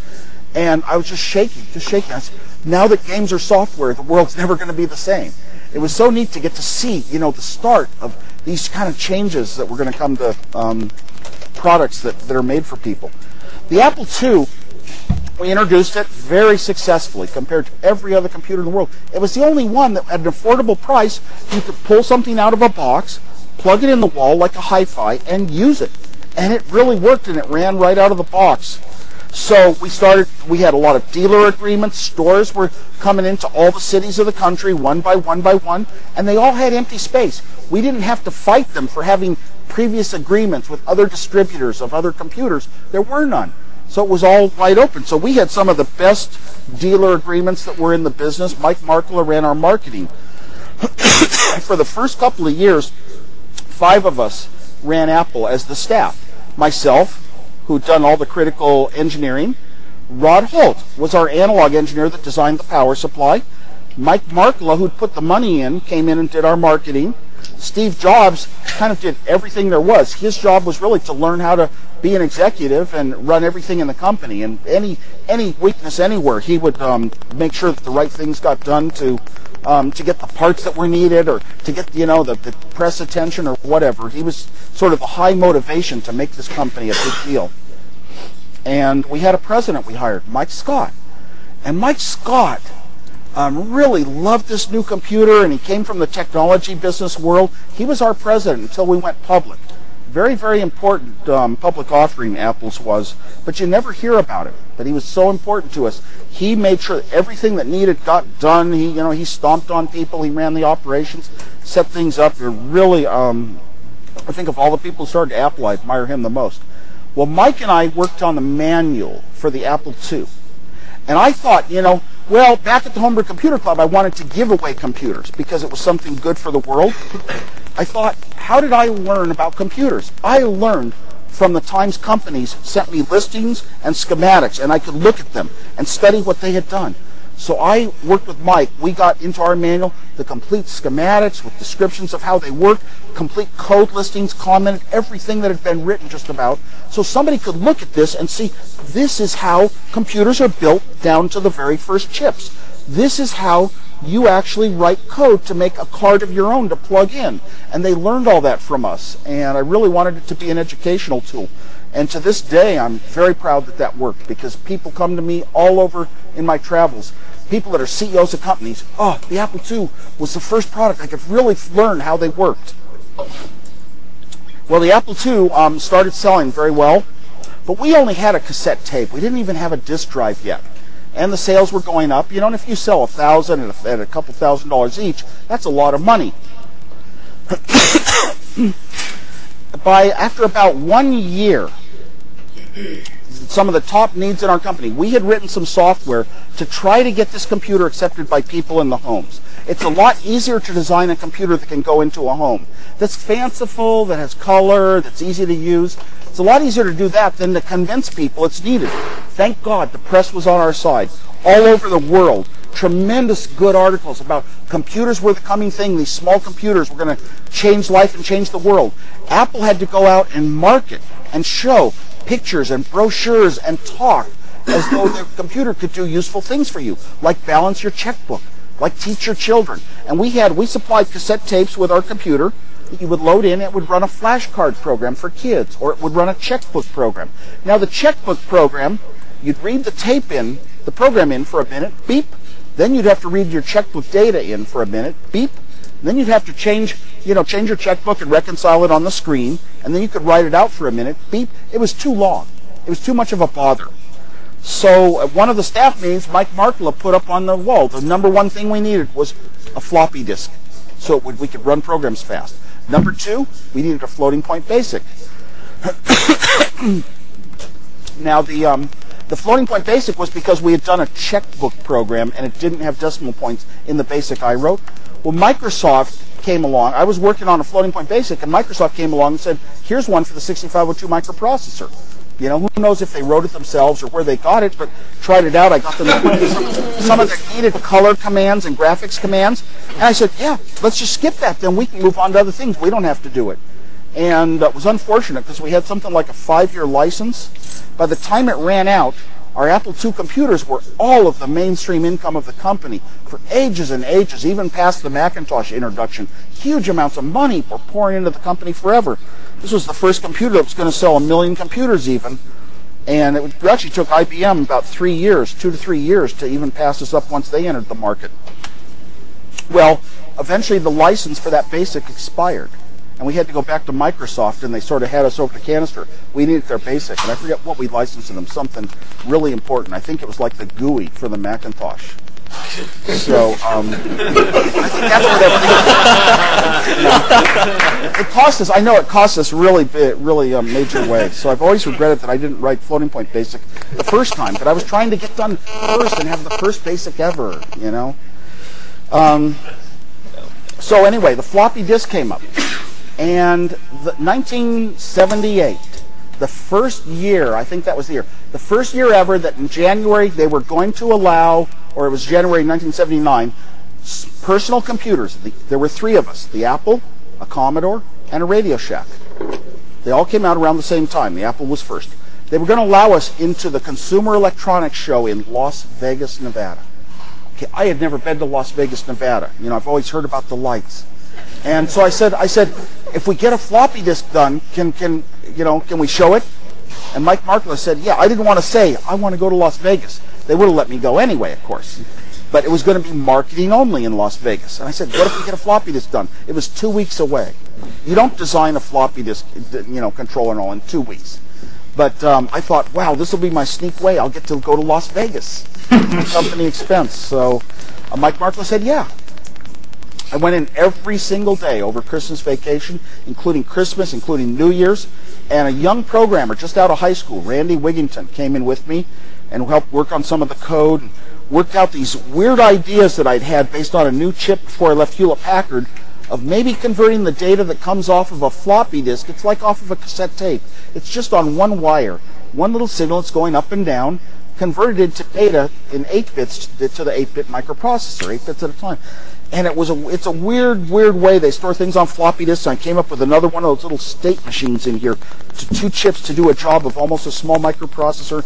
By the time I was done, five chips got it reading data, writing data onto the floppy disk, and reading it back correctly. And boy, I didn't even know if I'd be able to do it. I was really scared when I read it back. How do you tell where the start of the data is? What if you chunk right into the middle of some bit and byte? How do you know where the bytes start and end? And I even came up with a solution for that, and I'd never once in my life been near a floppy disk controller ever before. And it was fortunate, because when you're never near it, you sit down and you design the optimal product with what you have, which is I had a microprocessor that could do some calculations and, and interact in the timing, and I had my knowledge of chips and how to build them. So I built this thing in five chips, and I said, well, how come our competitors have 30 to 50 chips? I must not have done something that floppy disk controllers need. So I took a competitor's circuit and I reverse engineered it, studied it, and I found out in the end mine did more. So I knew I was onto another big winner like the Apple II. And we took the floppy disk to Las Vegas, be walking down uh, down the street, 17-year-old Randy Wigginton. I, I, taught him how to play craps. He won some money. and uh, it was fun. I remember teaching Steve Jobs how to play craps there. I'd been to Reno. So we, we uh, the first night before the show, I sat down finishing up the little bits of code that would give us a floppy disk where we could say run checkbook or run color math, and the programs would come in and run. And I got it finally working about six in the morning, and I said, better back it up. I had two floppies only. Better back it up. So I'd stick one floppy in, type in some commands to read track zero, stick the other floppy in, type the commands to write track zero. Back and forth, read, write, read, write. 34 tracks of data. And when I was all done, I looked at the two floppies and I sort of realized that I'd copied the bad one onto the good one. that we did, we did manage to show the floppy disk and it was a huge hit. About the same time, a program outside of Apple got written, the first spreadsheet program, the first Excel-like program ever. It was called VisiCalc. And with VisiCalc, a small businessman could put a table of numbers on a screen and go by and modify them month by month by month, make small modifications to how his business was going to run and see the end results. And in half a day, a small businessman could get more work done than in a lifetime of doing it with pencil and paper. All of a sudden, this program, the floppy disk came out. We had the computer, the floppy disk to make things fast. VisiCalc came out, and all of a sudden, our sales expanded 10 times everybody was going to every computer store and they wanted to buy the Apple hardware and the VisiCalc software. The Apple hardware and the VisiCalc software. Together, they made the solution that the businessman wanted. A way to evaluate how his business was going to do and what, what choices to make. All of a sudden, we thought this market wasn't going to be so much homes and games as it was going to be a business-directed market. So we started taking some turns around them. We said, um, why don't we, after another year, these businessmen were always buying an Apple II, usually an extra card of memory eh, for more bigger sheets, and an extra card that would let them have wider screen, more characters on a screen, because they could see more months on their spreadsheets. So we said, why don't we build this product and we'll call it the Apple III. So we started the Apple III project inside of Apple to be our business machine. Around the same time, IBM announced they were going to come into the market. They had their first little machine, an Intel processor-based machine, and this was around 1980. With the Apple III, what we did was we built in the extra columns of display, 80 columns instead of 40, more characters across so you could see more months on a spreadsheet. We built in the extra memory, and you could we realize there's a ton of Apple II software in the world. There's thousands and thousands of programs that people like for the Apple II. There are database programs, there are dialing programs, there are there are tons of games, all this great stuff. word processors. Matter of fact, the first word processor for the Apple II came about when before our sales went sky high with VisiCalc and the floppy disk. Just before that, an old friend of mine, Captain Crunch, was in prison. Crying, and I'm a sucker when somebody's crying. And his printer had broken or been stolen or something. I said, look, I'm about to buy a letter quality printer. I'll loan it to you. You'll have it to use. One of these first new, better printers that looked like typewriters, cost thousands of dollars. And I got it for him, and he wrote a word processor while he was in prison. It was, it was called EasyWriter. So when he came out of prison, the sales, sales shot sky high, and he had the only decent word processor. So he made about a million bucks on that deal. he also got the deal to be IBM's first word processor, EasyWriter. So that's a bit of history. Things happen accidentally, a lot of times.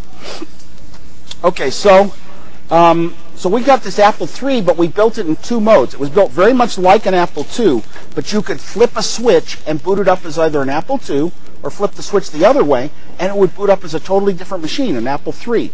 It would run a different operating system off of a different floppy disk. Um, so it was two machines in one and we actually put chips in to disable the Apple II features. So we actually took away features that people wanted on the Apple II. If you booted it up as an Apple II, it didn't have the widescreen. And if you booted it up as an Apple II, it didn't have the extra memory. Because we wanted people to get familiar with the Apple III is for the big jobs and the Apple II is just for games and home hobby type stuff. So I think that was a big mistake but it was marketing. We decided when we started, Mike Markkula said we're going to be a marketing driven company, kind of the opposite of Hewlett Packard, which is an engineering driven company back then. Um, shortly after the Apple III, the Apple III never took off. Never took off. For three years, 1980 to 1983, got to where Apple forced everyone in the company to have an Apple III on their desk. All the Apple II projects were canceled. Only the only projects in the company were for the Apple III, but it never sold. The Apple II was just pouring in tons of money continually, but there were hardly any projects in the company.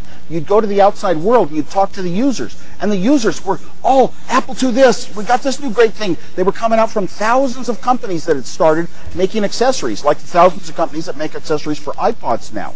It looked like a big world out there. And you come back to Apple, and all that anybody ever knew about was the Apple III. It was like they weren't even in harmony with the rest of the world. They didn't understand it. So, um, anyway, Jeff Raskin was a very important person. He came from the academic world. He had actually taught classical piano and the like. A lot of very good musicians turn out to be some of our best um, programmers. matter of fact, another one was Bill Atkinson. Bill Atkinson at Apple um, was one of these great programmers that every line of code had to have a reason and why it was better than any other way you could have done this particular solution. And he came to me one night and he said that um, that Apple had turned down UC San Diego's Pascal system, which was a Pascal system that was universal with a little P machine, kind of like a J machine like Java. But it was a P machine that you could write it for several different processors, an Intel processor, a Motorola processor, our own 6502, and once you had that little kernel written, every every bit of their code would run identically on each of the machines. So programs could be written that would apply to various different platforms. well, Bill came to me and he said that well, our engineering people had decided to turn it down. But he said, it's great. We could bring back one and show them it working. So he and I hopped on a plane that night, flew down to San Diego. We spent the entire night up with a few of the kids hanging around the computer lab. And they were working on the kernel, and we were adding, I was adding the floppy disk routines, and Bill was adding some graphics routines. We flew back to Apple with a floppy disk, and we could finally demonstrate it at Apple, and Apple changed its mind and went with this code. It turned out to be important for so many years. So many programs got written using that Pascal system. Um, God, I even used it when I came back to college here. So Bill was one of those artists in the company, but his friend Jeff Raskin had come about when Steve and I were thinking about starting Apple. Jeff came to the garage and he told us that you can build a computer. You have a certain amount of power in the processor, and that an expert, a computer expert, can always use it and get what they need done. But if you do the, a little bit of extra work, you can make it so that a novitiate, somebody who's never even used a computer, can walk up and figure out how to do things very quickly and easily. And that the best computers have the shortest manuals. So Jeff was the biggest influence on us thinking that way. And I thought, this guy is so bright. That is just exactly what we should be about, you know, making things that, that a young person, a young fifth grader can use, you know, as well as an expert. well, Jeff suggested that we go down and visit a place he had worked and visited. PARC Research Center in Palo Alto, where they had the GUI on display. This is 19, trying to get it right, probably about 1970, 1980. 1980, we went down there. And as soon as you saw the, the windows come up, now Douglas Engelbart had written a paper in 1963, Augmenting Human Intelligence. How do we make machines that can really solve the big problems of our time? And that was his goal, and he had written it way back in 1963. He had conceived of the mouse, of video screens that were unaff- nobody could imagine they'd ever be affordable back then, of windows, of menus, of the whole system, even hyperlinks. Um, it's hard to believe what, it, what he did, but here it was in, in real practice in PARC Center. And Steve would sit down with them. And once you saw this thing, like one window comes up and another window comes up, another window comes up, my God, it's like you have three computers in one. That's power. I mean, I said, once you have, once you have that machine, you'll never go back to what you had before. It's a one-way door. Steve sat down and said, look, we were good at taking computers that used to be expensive and making them affordable to people. We think this technology, Xerox doesn't know how to make it affordable, but Apple could for the masses. And we got into some working agreement with them and, and sold them some stock. And so, some of their people left to help join Apple. And our first project was called the Lisa computer. But to do a GUI computer correctly took about a megabyte of RAM. a megabyte of RAM cost 5,000 bucks back then. Our computer sold for 10,000. So it didn't sell very much. Steve Jobs got kicked off the program and wanted to outdo them, so he said, let's build, let's build a computer that uses a lot less RAM. Use Steve Wozniak type techniques to reduce the amount of memory needed and the amount of chips and everything and get the cost down to where we can make the thing affordable. And I was on the project, the Macintosh project. So were all my best friends in Apple. And my best friends in the world are never the higher ups and never the CEOs in life. They're always usually the interesting people that do weird, interesting things, that have a lot of ideas, that want to do things for other reasons than just money, especially. And here were these groups of people. One of them, Burrell Smith, had never even gone to college, and he had become as good a hardware designer as I was. He just wanted to be like Steve Wozniak, and he was the designer of the Macintosh. And Andy Hertzfeld, who was a um, who was came from Berkeley here, would write the tightest, cutest little code to do anything in the world you could think of. Bill Atkinson did the graphics. Nobody knew till um, at, during all of his time at Apple that Bill Atkinson, who did the graphics for the Lisa, the graphics for the Macintosh, both those computers were black and white computers. And so he did HyperCard for Apple, and it was a black and white program. He was colorblind, but none of us knew it at Apple. Hertzfeld went to Brown. I found out later. So anyway, uh, this was the Macintosh team, and it was all my favorite people. Jeff Raskin was heading it up, but then um, I had a plane crash. Taking off from in a plane, I had a crash, and five weeks later, I came out of a type of amnesia. And the first thing I thought, as soon as I came out of that amnesia, I just phoned Steve Jobs and said, um, or I phoned somebody, I think probably Steve Jobs, and I said, um, I'm going to go back and get my degree because I just realized I'll never get a college degree if I don't do it now. You know, and, and it was meant something to say I got a Berkeley degree. So I took the next year off and um, went to went to college, put on some big music festivals, um, and you know I don't know if any of you ever heard of the US festivals. Big, big, huge music, music festivals. We had a million people in San Bernardino, California, over three days. Could have put on another one, September 2007. Just like the first ones, be true to the, the ideas of it's all about you know goodness and education. We're going to have education shows in tents. We're going to have a lot of uh, computer exhibits in tents. Do it just like we did the first shows. But uh, then I headed back to Apple, and I got into Apple and discovered well the place was all Apple threes, but the world was Apple twos. But the day I got there, John Sculley joined us as a new CEO. Interesting story around this time former Governor um, Brown of the of California, I think it's Edmund Brown, was called Moonbeam Brown. Little weirdness thinking. Jerry. Jerry Brown. Jerry Brown. Sorry. So Jerry Brown came and he um, visited the campus, and Steve Jobs asked a friend of mine to show him around. And so as he was being shown around, he was shown the Lisa project. He didn't really get any of this stuff. As he was being shown around, everywhere this friend of mine took him, Apple employees were looking with look of shock, you know. And later they came up to him, "Don't tell me that's." He says, "Yeah, it's Jerry Brown." And they said, "Oh no," you know. That turns out that was the day they were going to announce the new CEO. Just by coincidence, the people were afraid was Jerry Brown. Resumes were flying. well, John Sculley joined us, our CEO first thing he did, had a big meeting and realized the Apple III wasn't selling. That we were going to put the Apple III into a percentage of the company relative to its its revenues, and reorganize things and bring back a lot of Apple II projects. And I got involved again as an engineer, and eventually we came out with the Apple II um, GS product, which had graphics and sounds, and took the Apple II a bit further. Um, I'm going to stop at this point and I think better we're going to get a lot more out of question and answer period. So. Right, so let's take a few minutes and, uh, and we'll go from there. Thank you very much.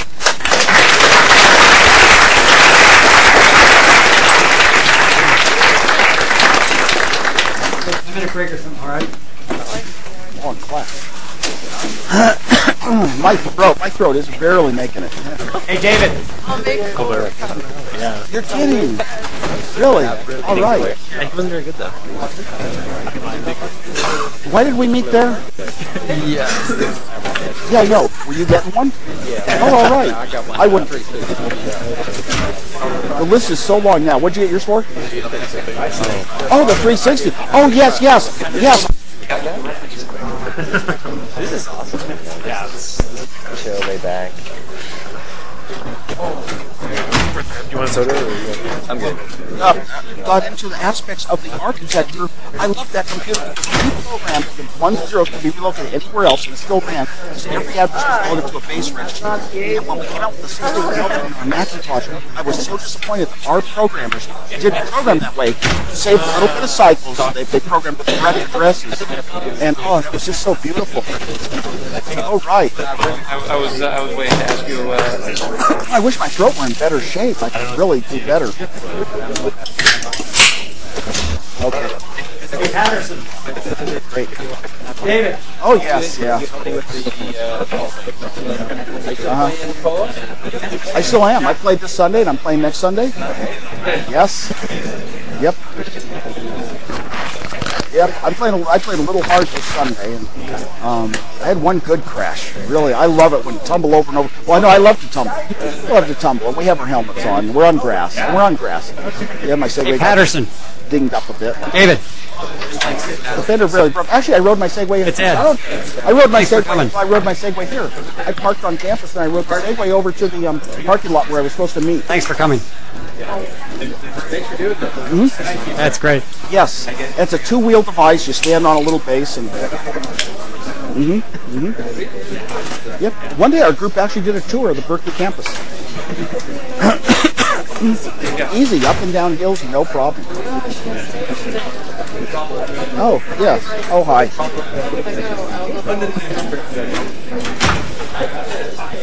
Oh, great. One of these expensive chairs. Of course.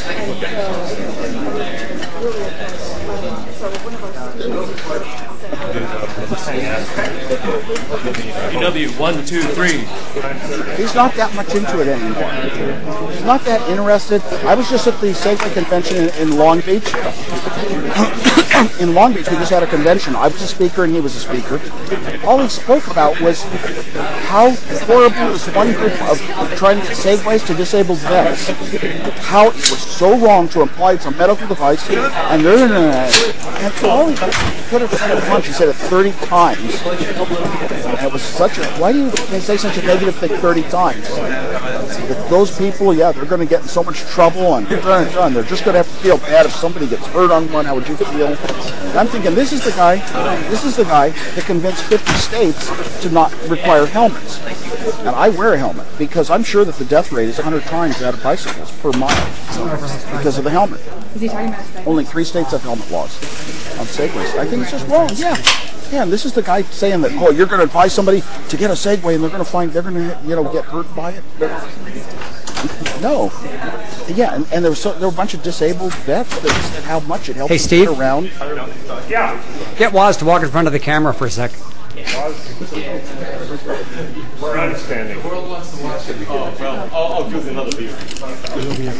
You're on. Hey, Woz, Julie's here. Hi, Steve. Uh, hi, wherever you are. You're, oh, there you are. Ha, ha, ha, ha. That's my god dog.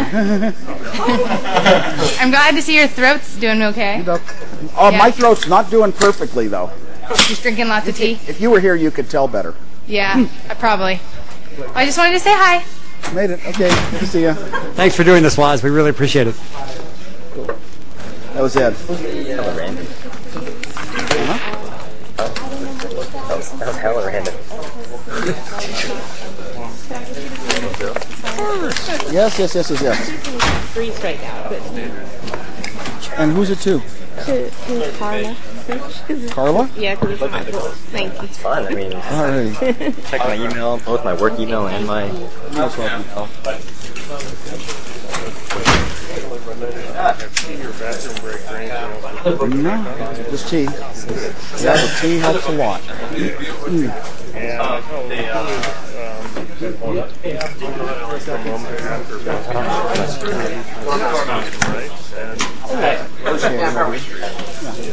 And a moment after right? And Okay, remember. Uh, oh, where's the camera? The camera, oh, it's automatically. Oh, oh, I thought the camera was pointed here, so I had to stand here. it's better that way, actually. It's like there's a whole bunch of cameras here. Oh, hi. He was at Berkeley. He's at Berkeley right now, right? Yes. Okay. okay.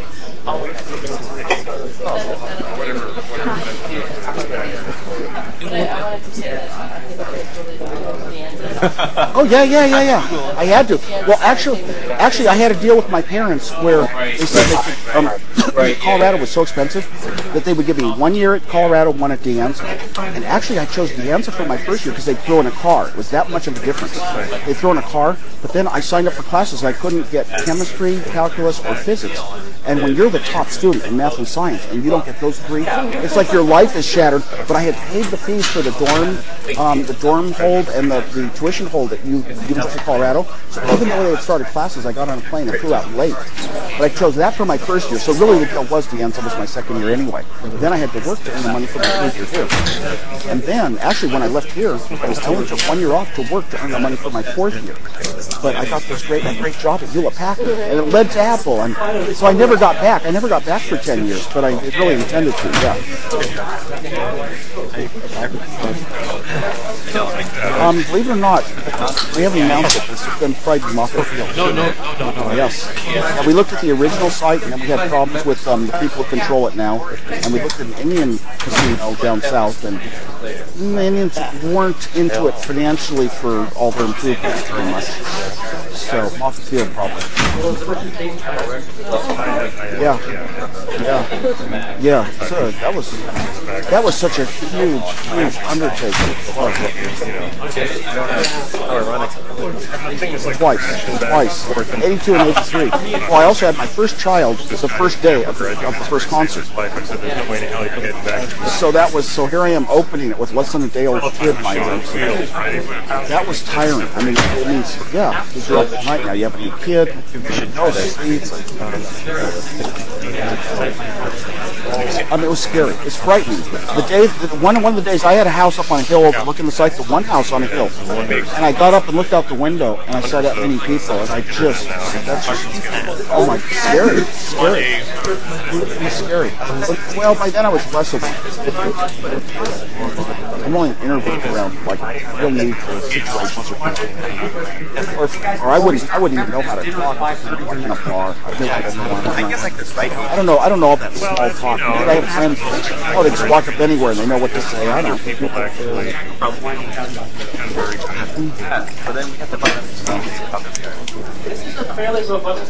No, no, they were both. Yeah, yeah. It was at a county park, San Bernardino. and we had spent a huge amount of money to make an amphitheater for half a million people. I mean, it was, yeah. Today they, they have an amphitheater there now for 65000 They moved the stage forward a lot, and they built seats. And now it's Clear Channel that runs it. After that, we gotta do something. They do about six shows a year there. They actually still do shows. we built it. What's your ta- What's your clock say? What?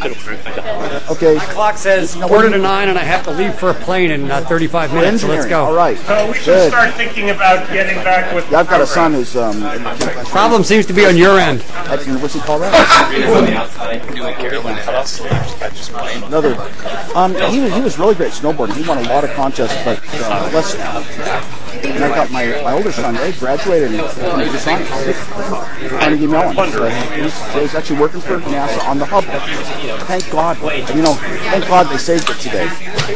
Yes, they're going to do the rescue mission. It's political. Right, right in the government, they'll decide whether or not to allocate the money for this or that. And you're always on your toes. Which way is it going to go? The what? Want that one to go? Okay. Oh, it's for pen anyway. Yeah, well, mechanical is a good place to be. I think. I think. Right now, Like what? these last week, Oh, okay. had a break. Well, robotics, I think, is going to be the coming. Somebody's going to do the Apple II of robotics. Really believe that because that involves the software, some electronics, and hardware. It's going to be to become field. Psychology always interested me. After my plane crash and my memory problem, so when I came back here, I almost didn't graduate because I didn't take engineering courses. Courses for majors. Psych. You ever had statistics? Oh, okay. I'm an expert. Oh, this should be okay. I want a refill. I want a refill. Well, I helped. I helped. To, I helped make some more content. You can see Oh yeah, yeah. Nixie tube. So when I turn my wrist, hours. Kind That's all you want. Hours, hold on. Hours, minutes.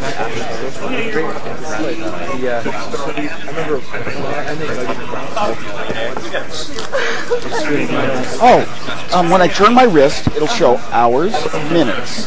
They light up. Hours, hours, minutes. Unless I got really bored. You can even program the end of it. Okay, let's sit down. All right.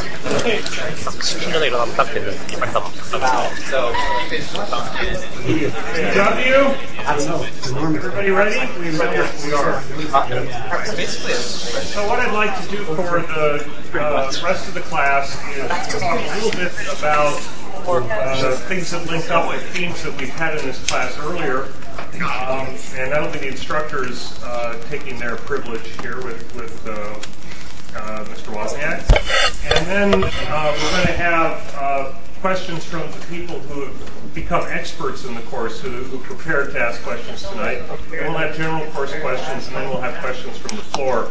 So it's a it's a packed thing, but I will talk fast, and, and, and hopefully that'll help. Um, one of the themes that we've been dealing with in the course, which I think has been very interesting, is if you look at the innovators from really the deep history of the subject, people like Pascal and Burroughs, um, they were unique because they were steeped in this technical environment that only a few people alive at that time were, were exposed to. But they also had this poignant knowledge of human need. So there were only a few people on the planet who were miserable because they had to fill out tax returns or who did banking chores, and these people actually ruined their health. And people like Pascal came from a place where they knew both of those people. They knew not only the opportunity but the need. And I'm wondering if you know there's a parallel that you came from this world at Sunnyvale, which knew about the technology tremendously, and then you go through a phase where you you you go to different communities, like the the hippie community and and you reinvent this different side of things. Can you kind of trace how the need and the and the technology came together in, in your head? To tell you the truth, I think that when I discovered that I could have that computer in my life, I was going to have it, no matter what. I didn't really think it was. Um, I was. The homebrew computer club was rare because it made it more important. Made it important to do it now, to do it quick. It brought some facts to my attention, some parts that existed, but actually the goodness that we were doing for the world, that we were really going to all of a sudden make people more into masters than slaves. If you were a programmer at work, you might be a really low level type person. You'd write a program on paper and go to a little window and pass your program in. Some somebody would type it on a key punch and hand you back some cards. You take them to a window and hand it in, and eventually you get printout from the computer. And it was like you never saw the computer. It wasn't you. It was owned by the other party, and that made them more important. And you were less the master and more the slave. So we had this great little windows. I mean, the Apple II really allowed so many people to become masters. They would take their own computers into work and say, I've got a computer. I can run these little calculations with VisiCalc and get the answers before the company computer can easily. You know, and it was really working for there. And also when the Macintosh was introduced, was a little bit of a window of more of the humanization coming to computers, where the human was more important than the technology, and the technology would bend to the human way of doing things rather than forcing the human to bend to the way the technology was. So you talk in the book about engineering companies and marketing companies, and and how those two have to get together ultimately because you know you, with VisiCalc you ended up having ten times the market you thought you would. Um, if you were second Well, guessing, well actually, Hewlett Packard was an engineering-driven company, Mhm. but who were the customers? The customers were engineers. Mhm. Who was designing the products? Engineers. So they kind of understood the needs of the customers um, in a lot of cases very well. So when you generalize beyond that, though, when you were at Apple, um, what were the things they did right and did wrong to notice these opportunities that neither of you knew going in? Nobody knows they want to have a fully assembled computer. Somebody tells them. Nobody knows that there's this VisiCalc thing which is going to multiply your market ten times. What are the things that the company was good at listening to, to match up those opportunities? Boy, it's tough to say. I mean, we had the perfect marketing for the Apple II. Since it all came out of me, it was just one person. You can, whatever, it's going to do my jobs. I had two goals. this program, it has to be able to program my work at Hewlett Packard. So I don't have to wait for the company computer. I can do it right at my desk, easier, better, faster, and it's got to play games. That was those were the only goals. When we started the company, we had a few goals that yes, we've convinced people it would let you do your checkbook or keep your recipes. Therefore, it belongs in the home. And actually, it didn't come to do a very good job of either of those at first. It was a long, long time.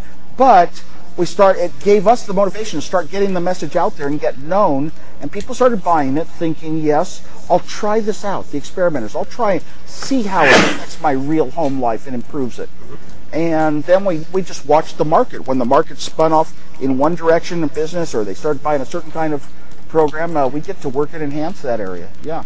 And it was really easy because we were the we were the market leaders. So you start off in this in this world where you, you basically want the company make at least one copy so you can own it, and you end up in this place where you're being driven by you know traditional patent incentives and, and, and all that rigmarole, which coming in it doesn't sound like you were particularly paying attention to. Well, uh, well, actually, Yeah. there was yeah, there was a switchover in some of that regard. Thinking about it as a product for a company and not just a giveaway. I gave away the Apple One, but with the Apple Two, we really were cautious. We only showed little bits of it. I think the, the one of the main times I remember taking it down to the Homebrew Computer Club was to show off my game Breakout, all programmed in BASIC. But I had a special key I could type that would make the paddle jiggle a bit, but never miss the ball. So I let one of my friends, actually it was Captain Crunch, play it, and he thought he was able to play this game and never miss, and everybody clapped when he won it. but it was it was really built in. But I we didn't really pass out schematics. We didn't pass out listings, and we got early on when Mike Markkula invested, we got an agency to help come up with a logo and discuss the name. They tried to talk us out of Apple, and we said no. Computers for people are going to have to have that that selling it to people. They've got to think it's something healthy and friendly and non-threatening, not the computer terms of the day. And uh, we also got um, let's see, uh, lawyers that uh, basically told us where to put the copyright notices. So I was one of the lawyers who, who fought over the copyright notices after they were put on the chip. And and one of the questions, the last question I want to ask tonight is, you mentioned in the book that there was a company called Franklin which made what you call clone today, I suppose, uh, chip for chip. I was shocked. Chip for chips were the same. They were in the same position. They had the same PC board. All they did was take pictures and Xerox it. And I thought engineers are supposed to are taught all these techniques to design things. How could somebody just go out and copy?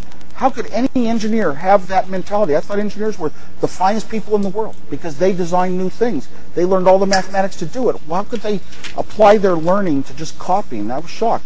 I was at a trade show once, the press was gathering around. I was arguing with the president of the company. I said, "I'm your chief engineer." So he finally, he finally said, "Okay, you're our chief engineer." So I walked away happy. But you know, I should have, I should have asked for my paycheck. All right, Berkeley's not going to do a better note than that, so I'm going to hand it over to Ed. Ed, what do you have to ask? So a couple quick questions. Uh, one was is talk about uh, VisiCalc and the Apple II. There were presumably by the time VisiCalc came along, a number of uh, PCs, microprocessor-based systems on which VisiCalc could have run, but it took off on the Apple II. Why was that? Well, there were only three personal computers out from the get-go. The Apple II with its color and graphics and high resolution and and a huge amounts of memory on the board and slots that you could plug new devices like floppy disk drives in. Then there was the Commodore and the Radio Shack. In the Radio Shack and Commodore, you couldn't even expand the amount of memory. If you bought it with 4K bytes of memory, you were stuck with 4K bytes forever. The Apple II, you could go up to 48K bytes on the main board and add more into the slots. VisiCalc needed more than 4K bytes of memory. It wouldn't even work with 8K bytes. So VisiCalc could only be done for the Apple II computer. A floppy disk operating system could only be done for the Apple II computer. Once those two products arrived, the competitors sort of went away. They had to redesign and you know come back with a useful product. So really, the expandability of for in ways that we hadn't really planned was um, the reason that it um, that it really took over the world with that VisiCalc product. Got it. So tell me a little bit about the, the profit motive versus shareware in your own mind, right? You know, you in the beginning in the Homebrew Computer Club were giving schematics away, and presumably when you first started producing boards, it was it was not to make money; it was to make it possible for more people to have your your, your design. Did it bother you at some point that uh, that there was a profit motive rather than a uh, uh, a sort of distributed as widely as possible motive? Um, the fact that there's a profit motive for products and computers doesn't really bother me. I chose for a lot, long time to be on the, as much as I wasn't doing for profit, I mean, our Hewlett Packard products were for profit, as much as I was doing in the way of computers that I could do for free to help other people get there and help the world, I was willing to do that without profit and didn't really um, even really want it turned into profit that much. But once we started Apple and I agreed to, well, yeah, it was the right thing to do because if you make a profit and have a successful product, that just means you're earning money off of something good you did, something good you're bringing to the world, and it's earning you the money really for your company to build another product that's better. And then that one will earn the money to build another product that's better. It's really, um, you you know, you just can't, you, you know, you give it away and you never have the funds to really do a second product very well. How many chips were in the Apple II? The Apple II, um, it'd be tough to guess. I think it's probably about 30 some chips plus RAM. Maybe 30 chips plus RAM, and RAM would be 8 chips for the minimum. 8 chips would amount in an Apple II to either 4K or 16K bytes. Right. So I was going to just mention a couple things. One was that uh, Bill Atkinson and Bud Tribble both have the same story, which is they were UCSD undergrads and then came up to the University of Washington for grad school. And Atkinson lasted, I think, only a couple of weeks before he dropped out and went to Apple. And then he and Steve kept trying to recruit Tribble, and eventually, after a year or two, Tribble was in an MD program here. Dragged him back down there. But it's funny that these guys went through the path that connected uh, San Diego and Washington. Yeah, and those two were two of the, you know, of all the engineers you work with, only a few you think you would call artists. That every little bit, even of their code that you can't see, has to be that perfect and that well done. Yeah, So was- we, we were lucky to have both of those two. Yeah, and they were both, I think, doing sort of vi- early visualization work at UCSD. They were in physics or something like that down there, and were uh, doing. Uh, I, I, I'm imagining it's sort of pen plotter graphics sorts of stuff. But had a graphics background from that. Yeah, actually, at one point, um, Bill Atkinson had gone down to UCSD where he had heard that there was the only set of slices of a human cortex. And he wanted, he really wanted to have this idea to digitize all the points, read them into a computer, and then display the thing as, as connections of all the, the paths and folds of the, um, the, not just the cortex, but the entire brain and display them in colors and he made it sort of an animated movie. He had the thing he got he got the different slides and got all the points and then he had a computer that he would render. He could only use the computer at nighttime because it was always used by other people on the campus during the daytime. Only use it at nighttime and it would render for for 20 minutes and then take one frame. A camera would come up, it would shoot a blue, then it would render the red, then it would render the green. One camera would do that. Every once in a while, it hung up. So what he had to do was, and then he'd wake up in the morning and it had hung up on frame number 507. So what he did was he put a little circuit that he built that was a timer that said if it doesn't take a picture within so many minutes, sound an alarm and wake me up, and he would sleep there next to the computer. and and he, he created this incredible movie of the human brain, and then one of his pictures that came from it was on the cover of Scientific American once, and he never got a one bit of credit. Yeah, it was all his all his idea and work. One more comment, and then I'll turn it over to Jeff. If I'm not mistaken, the Apple II was introduced in 1977. Is that right? And was manufactured until 93, which has got to be the longest lived computer design in production. I mean, obviously it evolved over time, but Yeah, the Apple II changed very little in most of that time. Yeah, only the Apple II GS was really even a significant change. Right. So, you know, 16 years for what's fundamentally the same machine is absolutely mind boggling. And right, the Mac was introduced in 84 and probably didn't didn't equal the Apple II's profits until the 90s sometime, I guess. Um, yeah, I'm not sure where. We knew that the Macintosh would eventually be, you know, the majority of it, but in the late 80s, yeah, I was disappointed because all of a sudden the company was almost acting like the Apple II didn't exist, and that was, God, just it was all of our money pouring in. Well, I think the uh, the design longevity speaks to the quality of the original design. It's completely remarkable that they were selling this thing 16 years after it was originally introduced. Yeah, I don't really care about any credit for creating the world of personal computers or creating the company Apple, but I do want credit for having done an incredible job of hooking wires between chips in very unusual ways. And people that people that can judge those things look at my schematics and tell me that I want to be known as a good engineer, and it, you know, that's that speaks of my academic background. Yeah. Let's uh, let's turn it over to Jeff at San Diego. All right, I don't want to take too much time away from everybody else who's here. Um, I just have one question. I was struck by something that you said at the beginning uh, of the evening, where when you were when you were young, everything around you in the world seemed new. Does the world still seem new to you now? Huh, huh. I think, well, I mean, we're all born as babies with curiosity, trying to explore and figure out how things work and feel and look. And, um, uh, yeah, everything, gosh, everything was so new and all that. In technology these days, you know, you're right. Uh, I don't really get the same feelings as much. Technology really starts at the low level, the level of atoms, and sometimes I'll read about a new nanotechnology product or material that has some promise and say, whoa, if that works out, the sort of products that we're going to have may not show up for a decade or more. But boy, it's going to you know change life as we know it. It's almost the same as the way they talk about genomics possibilities.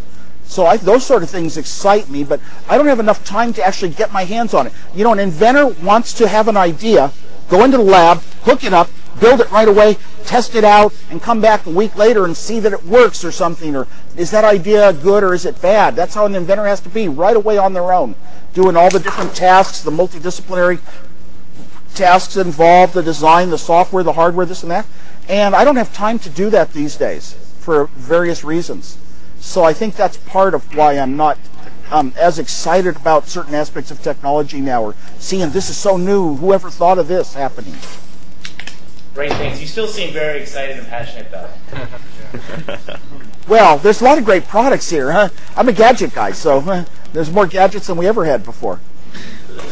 All right, Steve. Why don't we move on to the next? Yeah, and I think our expert, one of our experts, is in San Diego, isn't he? Uh, yes, I am. So it's your turn. Okay. Uh, I have one question. Uh, about six weeks ago, David Brin wrote an article for Salon titled "Why Johnny Can't Code." And he writes, the simple programming language BASIC used to be on every computer a child touched. But today there's no easy way for kids to get hooked on programming. um, I know personally that I learned how to program uh, in BASIC on a personal computer. And I was wondering if do you think that uh, removing BASIC or programming languages from modern computers is going to have an adverse effect in the future on computer programming and electrical engineering? Yes, I, I do. I think that very often, exactly what you're saying. that young kids have an easy to deal with language where they can sit down and write, even on their own, the programs that we see on computers to this day are so far beyond them with the, the sort of programming systems that they're written with. It's, it's something that, you know, an expert can do, but not the beginner. And yet there have been languages where the beginners could do it. We had one at Apple called HyperCard. It had the visual graphics, menus, everything on your computer, and you could program it in a simple English-like language. Um, very often I like to sit down with just AppleScript. All these um, simple languages, you can sit down with an idea and test them out right away. Basic was that way, Fortran even. Um, yeah, it is a shame that we don't even, uh, uh, computer science, like computer programming, really hasn't gotten into our schools in a very major way when you consider that the computer is the most important academic um, instrument of our lives, and it's been here, um, it's been here for so long.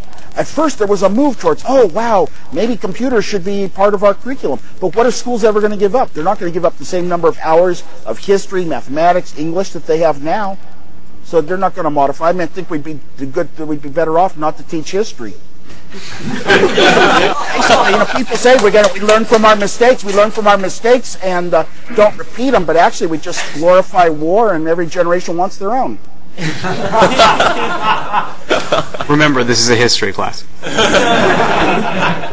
and remember, it's I joke. UW is our other expert up there. Got any questions? Yeah, I got a question. So, when Good you, thing.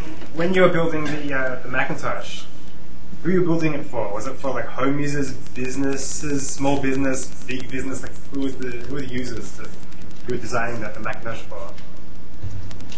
The Macintosh was designed for all of the above. It was designed to be a system that a raw beginner could use, but the most expert person could use. It was designed to be a system with bitmap graphics with high quality characters on the screen. Eventually, laser writers were in the plan to have, you know, you could print documents that looked like they came off of high quality typewriters.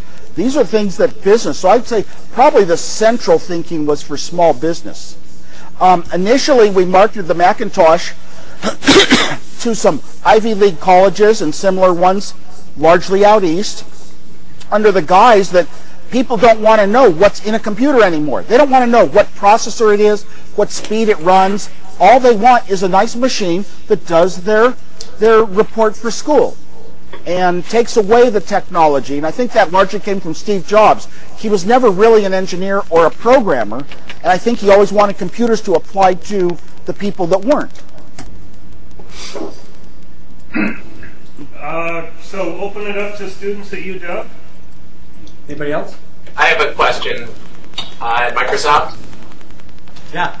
Um, I'm interested in this this shift. I mean, you didn't really expect it, but eventually business users were something like 90% of your market, right, when VisiCalc hit it big.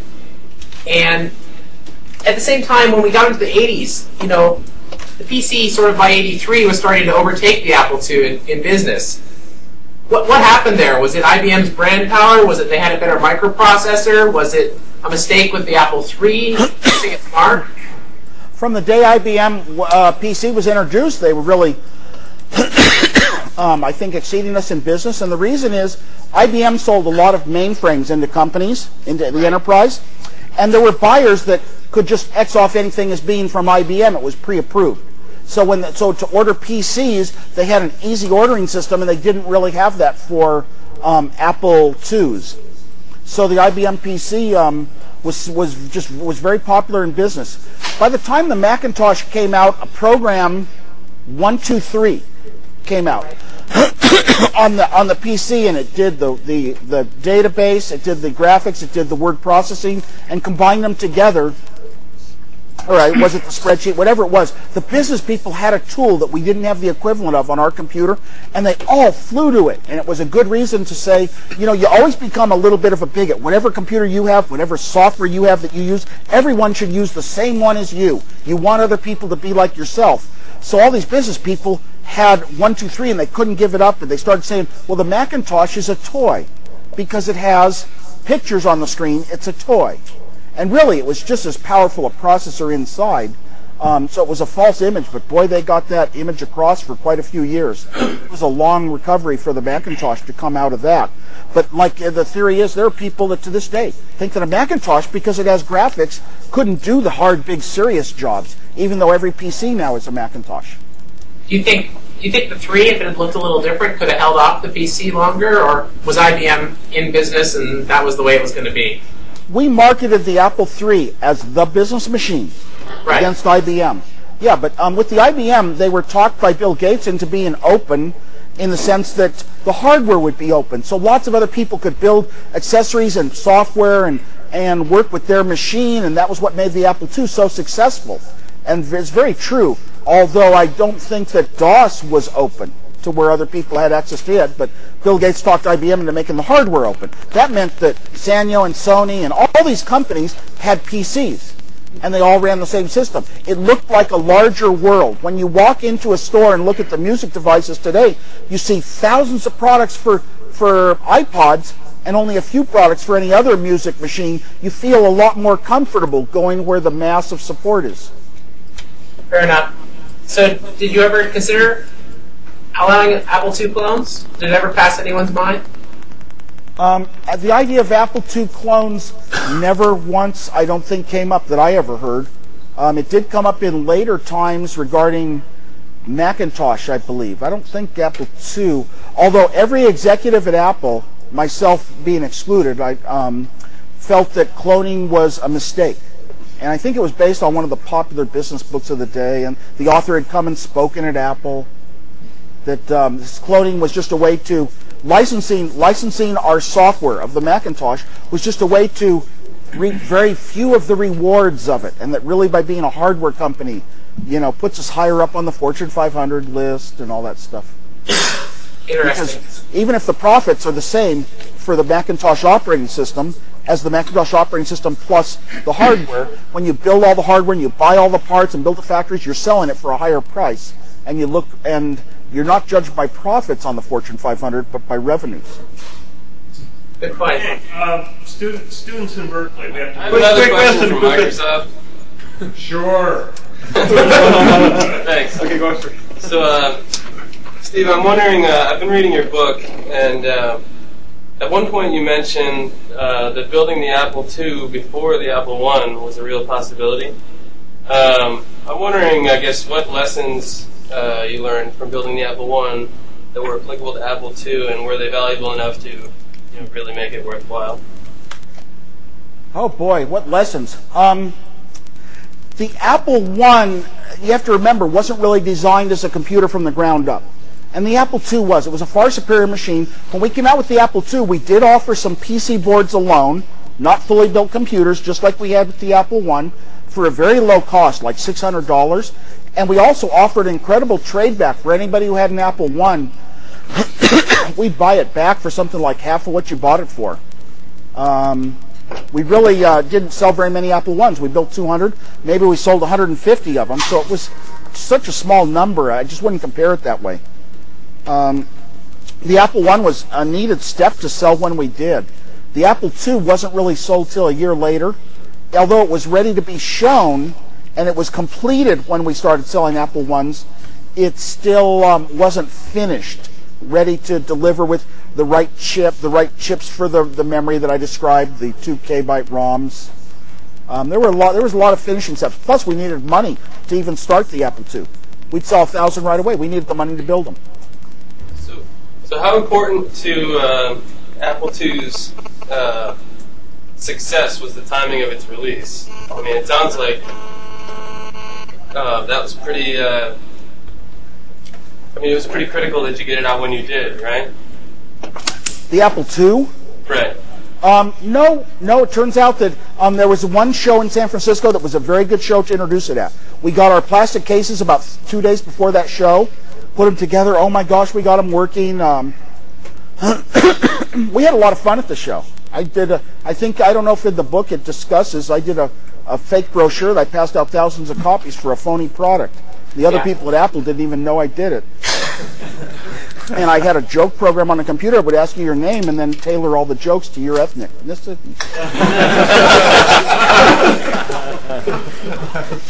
quick, quick question. Uh, just wondering why you left Apple, if you don't mind sharing it with us. Why I left Apple um, after a plane crash because Apple was now to a point that I had done those critical starting projects and been the critical engineer for quite a while and been so successful at all of them.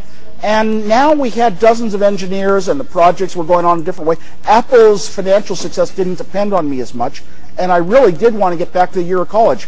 I forgot to mention in my speech that when I left after my th- third year at Berkeley, I went to work because I wanted to earn the money for my fourth year of college.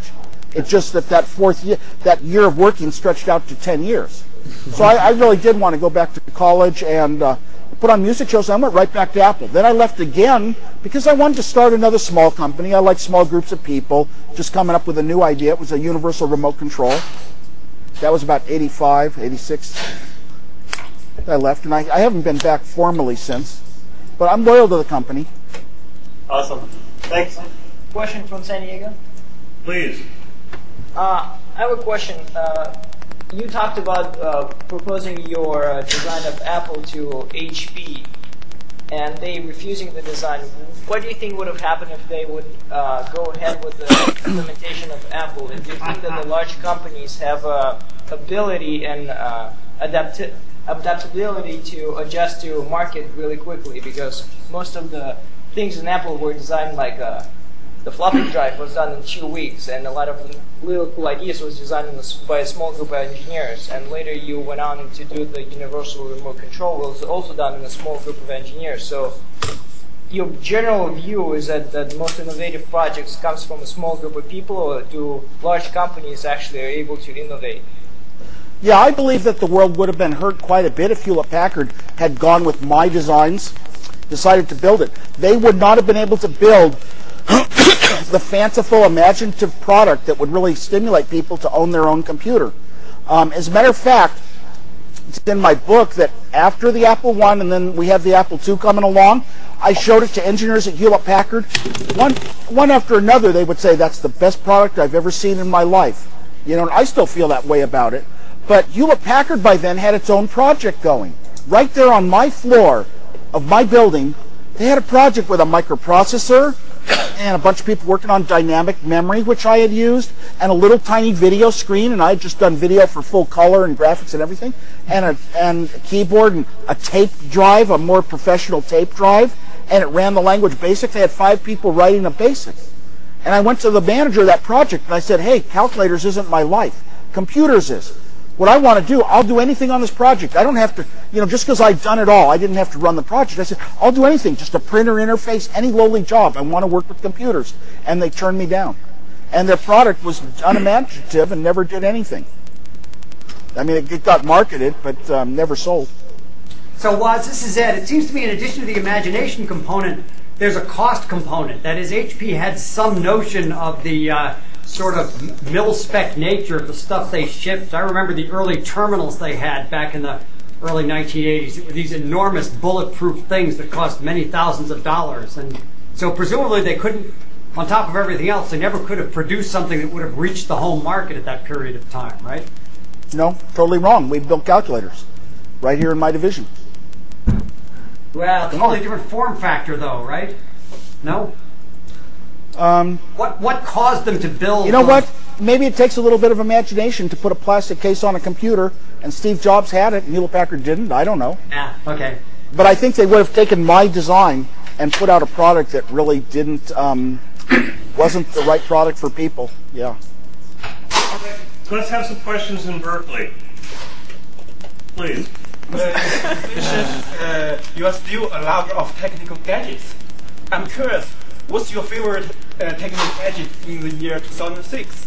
it, it's so difficult. The year 2006, technical gadgets. So many of the mobile internet devices, and I haven't gone that way yet. So many of the, um, good lord, the television. You know, I mean, TiVos came out in 2000, but um, uh, we got the sling boxes that'll broadcast it to you wherever you are. So many of those gadgets stimulate me, but you know, I like to click on the ones that um, get a real impact on people. I like to have the, the unique things that people want to come up and see, and I'd say my watch is the best gadget of my life.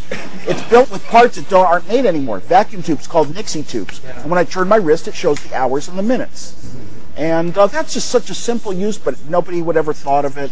Wish I'd done it myself. Um, I do love the Segway as a two-wheeled self-balancing with gyroscopes device. I get a lot of use out of that. I don't know what what other gadget. I've got so many gadgets, you know, from the, the, the portable satellite radios, the navigation portable navigation units um, are just so incredible. Almost every device you buy nowadays can do the same things. They can all play music, and they can all show photos, and they can all do navigation, and one after another. Question from Yuda. Please. So 80s and uh, late 80s and early 90s, when you know you were out of Apple, and uh, so was Jobs. Under Sculley, it said that the company had become too marketing oriented, and, and then Jobs came back, and rest is history. Uh, did you ever think of coming back?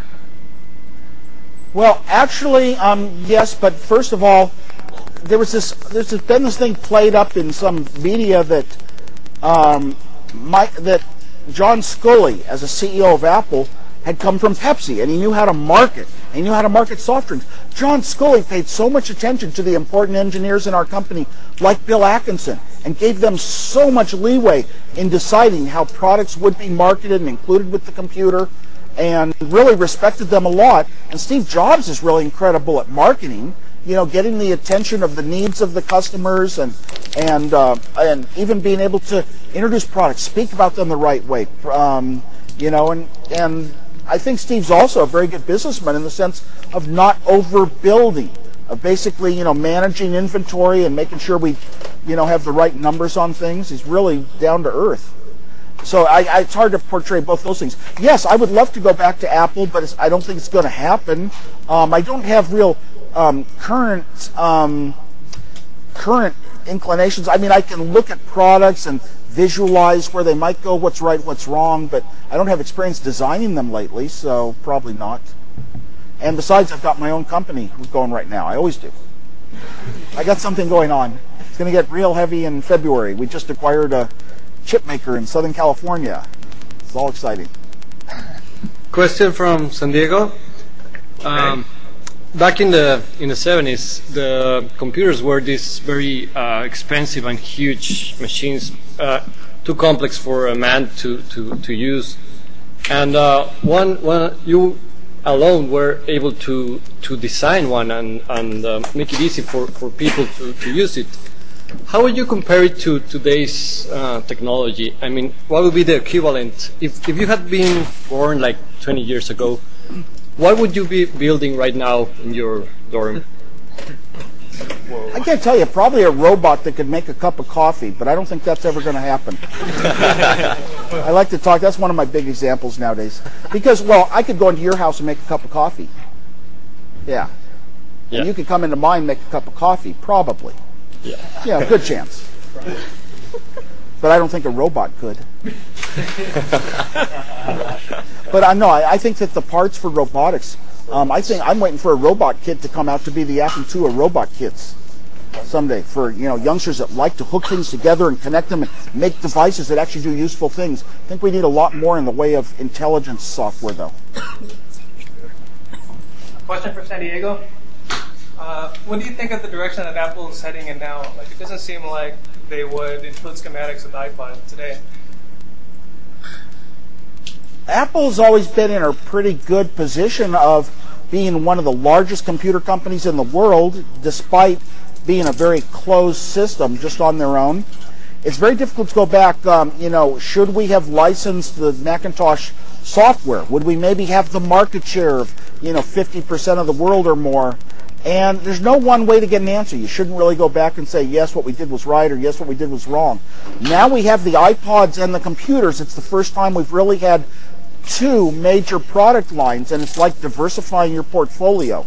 The company's a lot more stable. As one product line does better, the other might be doing worse, but it's a, it's a lot more stable for the company. We're based on two products now, not just one. When we all we had was a computer, as the fortunes of that computer and the way it was treated in the press and competitive products came out and other factors, our stock would just fly up two to one in a few months or drop drop in half, you know, in, in a few months.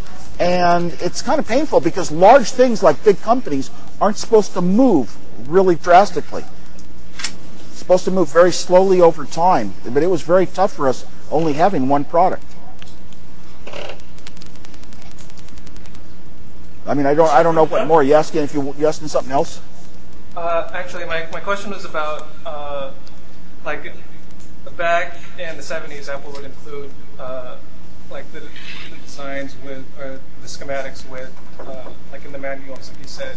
Today, now it's more marketed towards uh, like you know uh, more home users, that sort of thing. Where like like they're they're no longer trying to educate the, the user on how it actually works. They just want to it.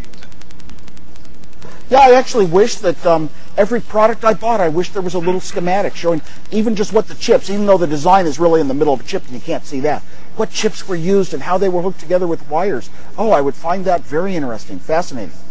Yeah, that you, you can't find that in products much anymore. Here in Berkeley. Go ahead. Um, regarding Speak up.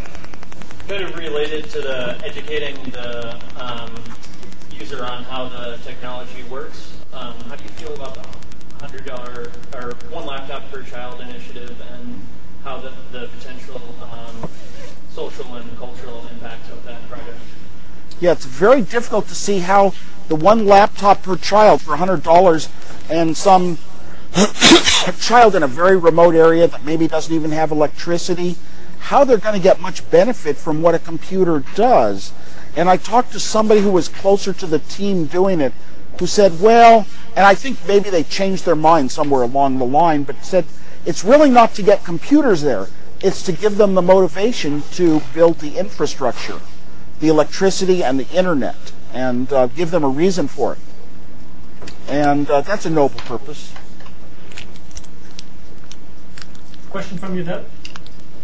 Go ahead. Uh, so, uh, so actually, as far as clones, um, when I was growing up in Soviet Union in '87, my first computer was an Apple clone, uh, manufactured by uh, some Soviet company. the question that I have was, is that one thing about Apple II is that it was, from what I can tell, backwards compatible with almost, I think, to Apple I programs. All the way to like 90, 30, whatever was finished. But on the other hand, Macintosh and different, actually different versions of Macintosh do not have the backwards compatibility for software, like of OS 10X, for example, is not compatible with other ones uh, directly. Uh, do you think that was a important uh, feature of Apple II? Well, well, the Apple II originally, the operating system was nothing. It was just you could direct which slot your input came from and which slot your output went to very simple switch, and you could plug in boards that had some software that sort of worked in that scheme. But when we came out with a floppy disk, then we had an operating system that, yeah, pretty much didn't change over time. the first programs, even on cassette tape, would still work on uh, pretty on our latest Mac and Apple IIs we ever made. Macintoshes, yeah, it's hard to say if you can take early programs, but um, computers have changed so much over the lifetime of the Macintosh that it's hard to expect those early programs to have any chance of running again. Um, Steve Jobs likes to always look into the future, both with peripherals that are coming, chips that are coming, ways of software, new programs, and uh, looking into the future and being stepping that way. We just changed our PCMCIA slot last year to a new uh, PC Express slot. And god, you couldn't buy any cards for it.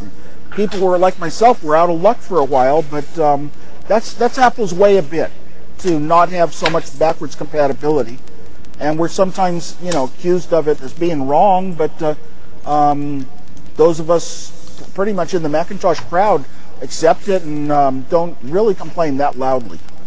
Time for a couple more. questions from you, Doug. Go ahead. Uh, we had a nice presentation by Gordon Bell here several weeks ago, who, as I'm sure you know, is the architect of the PDP line at Digital. And his observation, uh, along with some others, is that we're moving away from personal computers more towards specialty devices to provide access, like PDAs and cell phones and so on. And the applications will be hosted somewhere, much like the Google model. Um, what do you think this portends for companies like Apple that are in the classical computing space? Um, the thing is, we've made storage so inexpensive.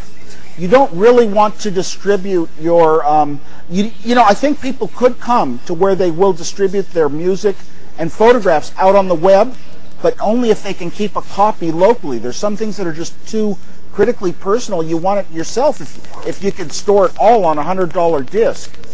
So it's hard to say the personal computer goes away. Look at the iPod.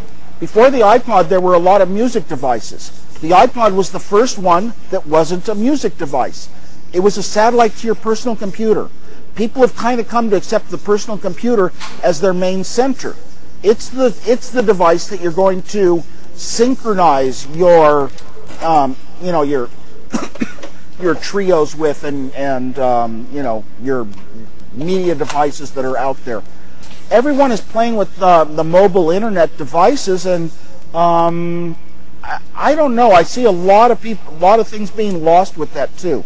I still think the computer is the center, and I see it in the future going to be the center of your life and distribution of your um, your media, your email, your movies, your pictures, and your music. Last question, but you're going to have to top that. I see one here in Berkeley. Yeah, uh, you mentioned uh, the iPod and Slingbox and TiVo as electronics that you like. Um, have you heard of the upcoming iTV, and do you think Apple Um, describe the iTV. Uh, streaming box that works off iTunes, connects to your TV. Oh yeah, yeah, yeah, yeah. Um, I believe in that very much. Um, I think it was a little bit underdesigned because it only had um, the HDMI and the um, component video out, and those are both in use if you have on a lot of the, the modern HD TVs already. If you have a cable box and a DVD player, So I think an analog output would have been nice to have on it. But oh yeah, yeah, everything till you get rid of a wire and it becomes remote from your computer. You can now play your videos to your television set. Just like right now, I plug in my um, Apple Airport Express by the Hi-Fi, and I can just in iTunes select where my music's going. Is it going to my computer? Is it going to the living room speakers? Is it going to the bedroom speakers? Well, now I'll be able to send my video wherever I want. I even see on the someday said your cell phone might carry your all of your television and your accounts, and you'll just pick on it when you're in a house where where it's going to go to. This TV set, you might have to put it in a charger for the battery to last. but um, no, I, I just I much like that. I think getting rid of a wire is freedom. And the way to get to the television set, sure, I've run run HDMI cables to my computer. I've run uh, VDI. Uh, you, you know, I've run all these different cables to the computer, and I just do it once, and I just don't hook it up again. I just Do you think the, uh, the iTunes video store is going to be as successful as the music store? Is the iTunes video store going to be as successful as the iTunes music store? Um, that's hard for me to judge. In my own case, no. I subscribe to a few of them, and I don't really have the time to spend watching them on my, my iPod. I'll watch them on the computer sometimes, but I'm so short of time, it's hard to say. I can listen to music when I'm short of time, so I'm doing other things and listening to music, but I can't watch a video unless I have full time for it. So it's hard to use me as the example. Okay, well, uh, we've worked uh, Mr. Wozniak about as hard as we can in good conscience, uh, but it's been a wonderful evening, and I'd like to thank him now and uh, all the team.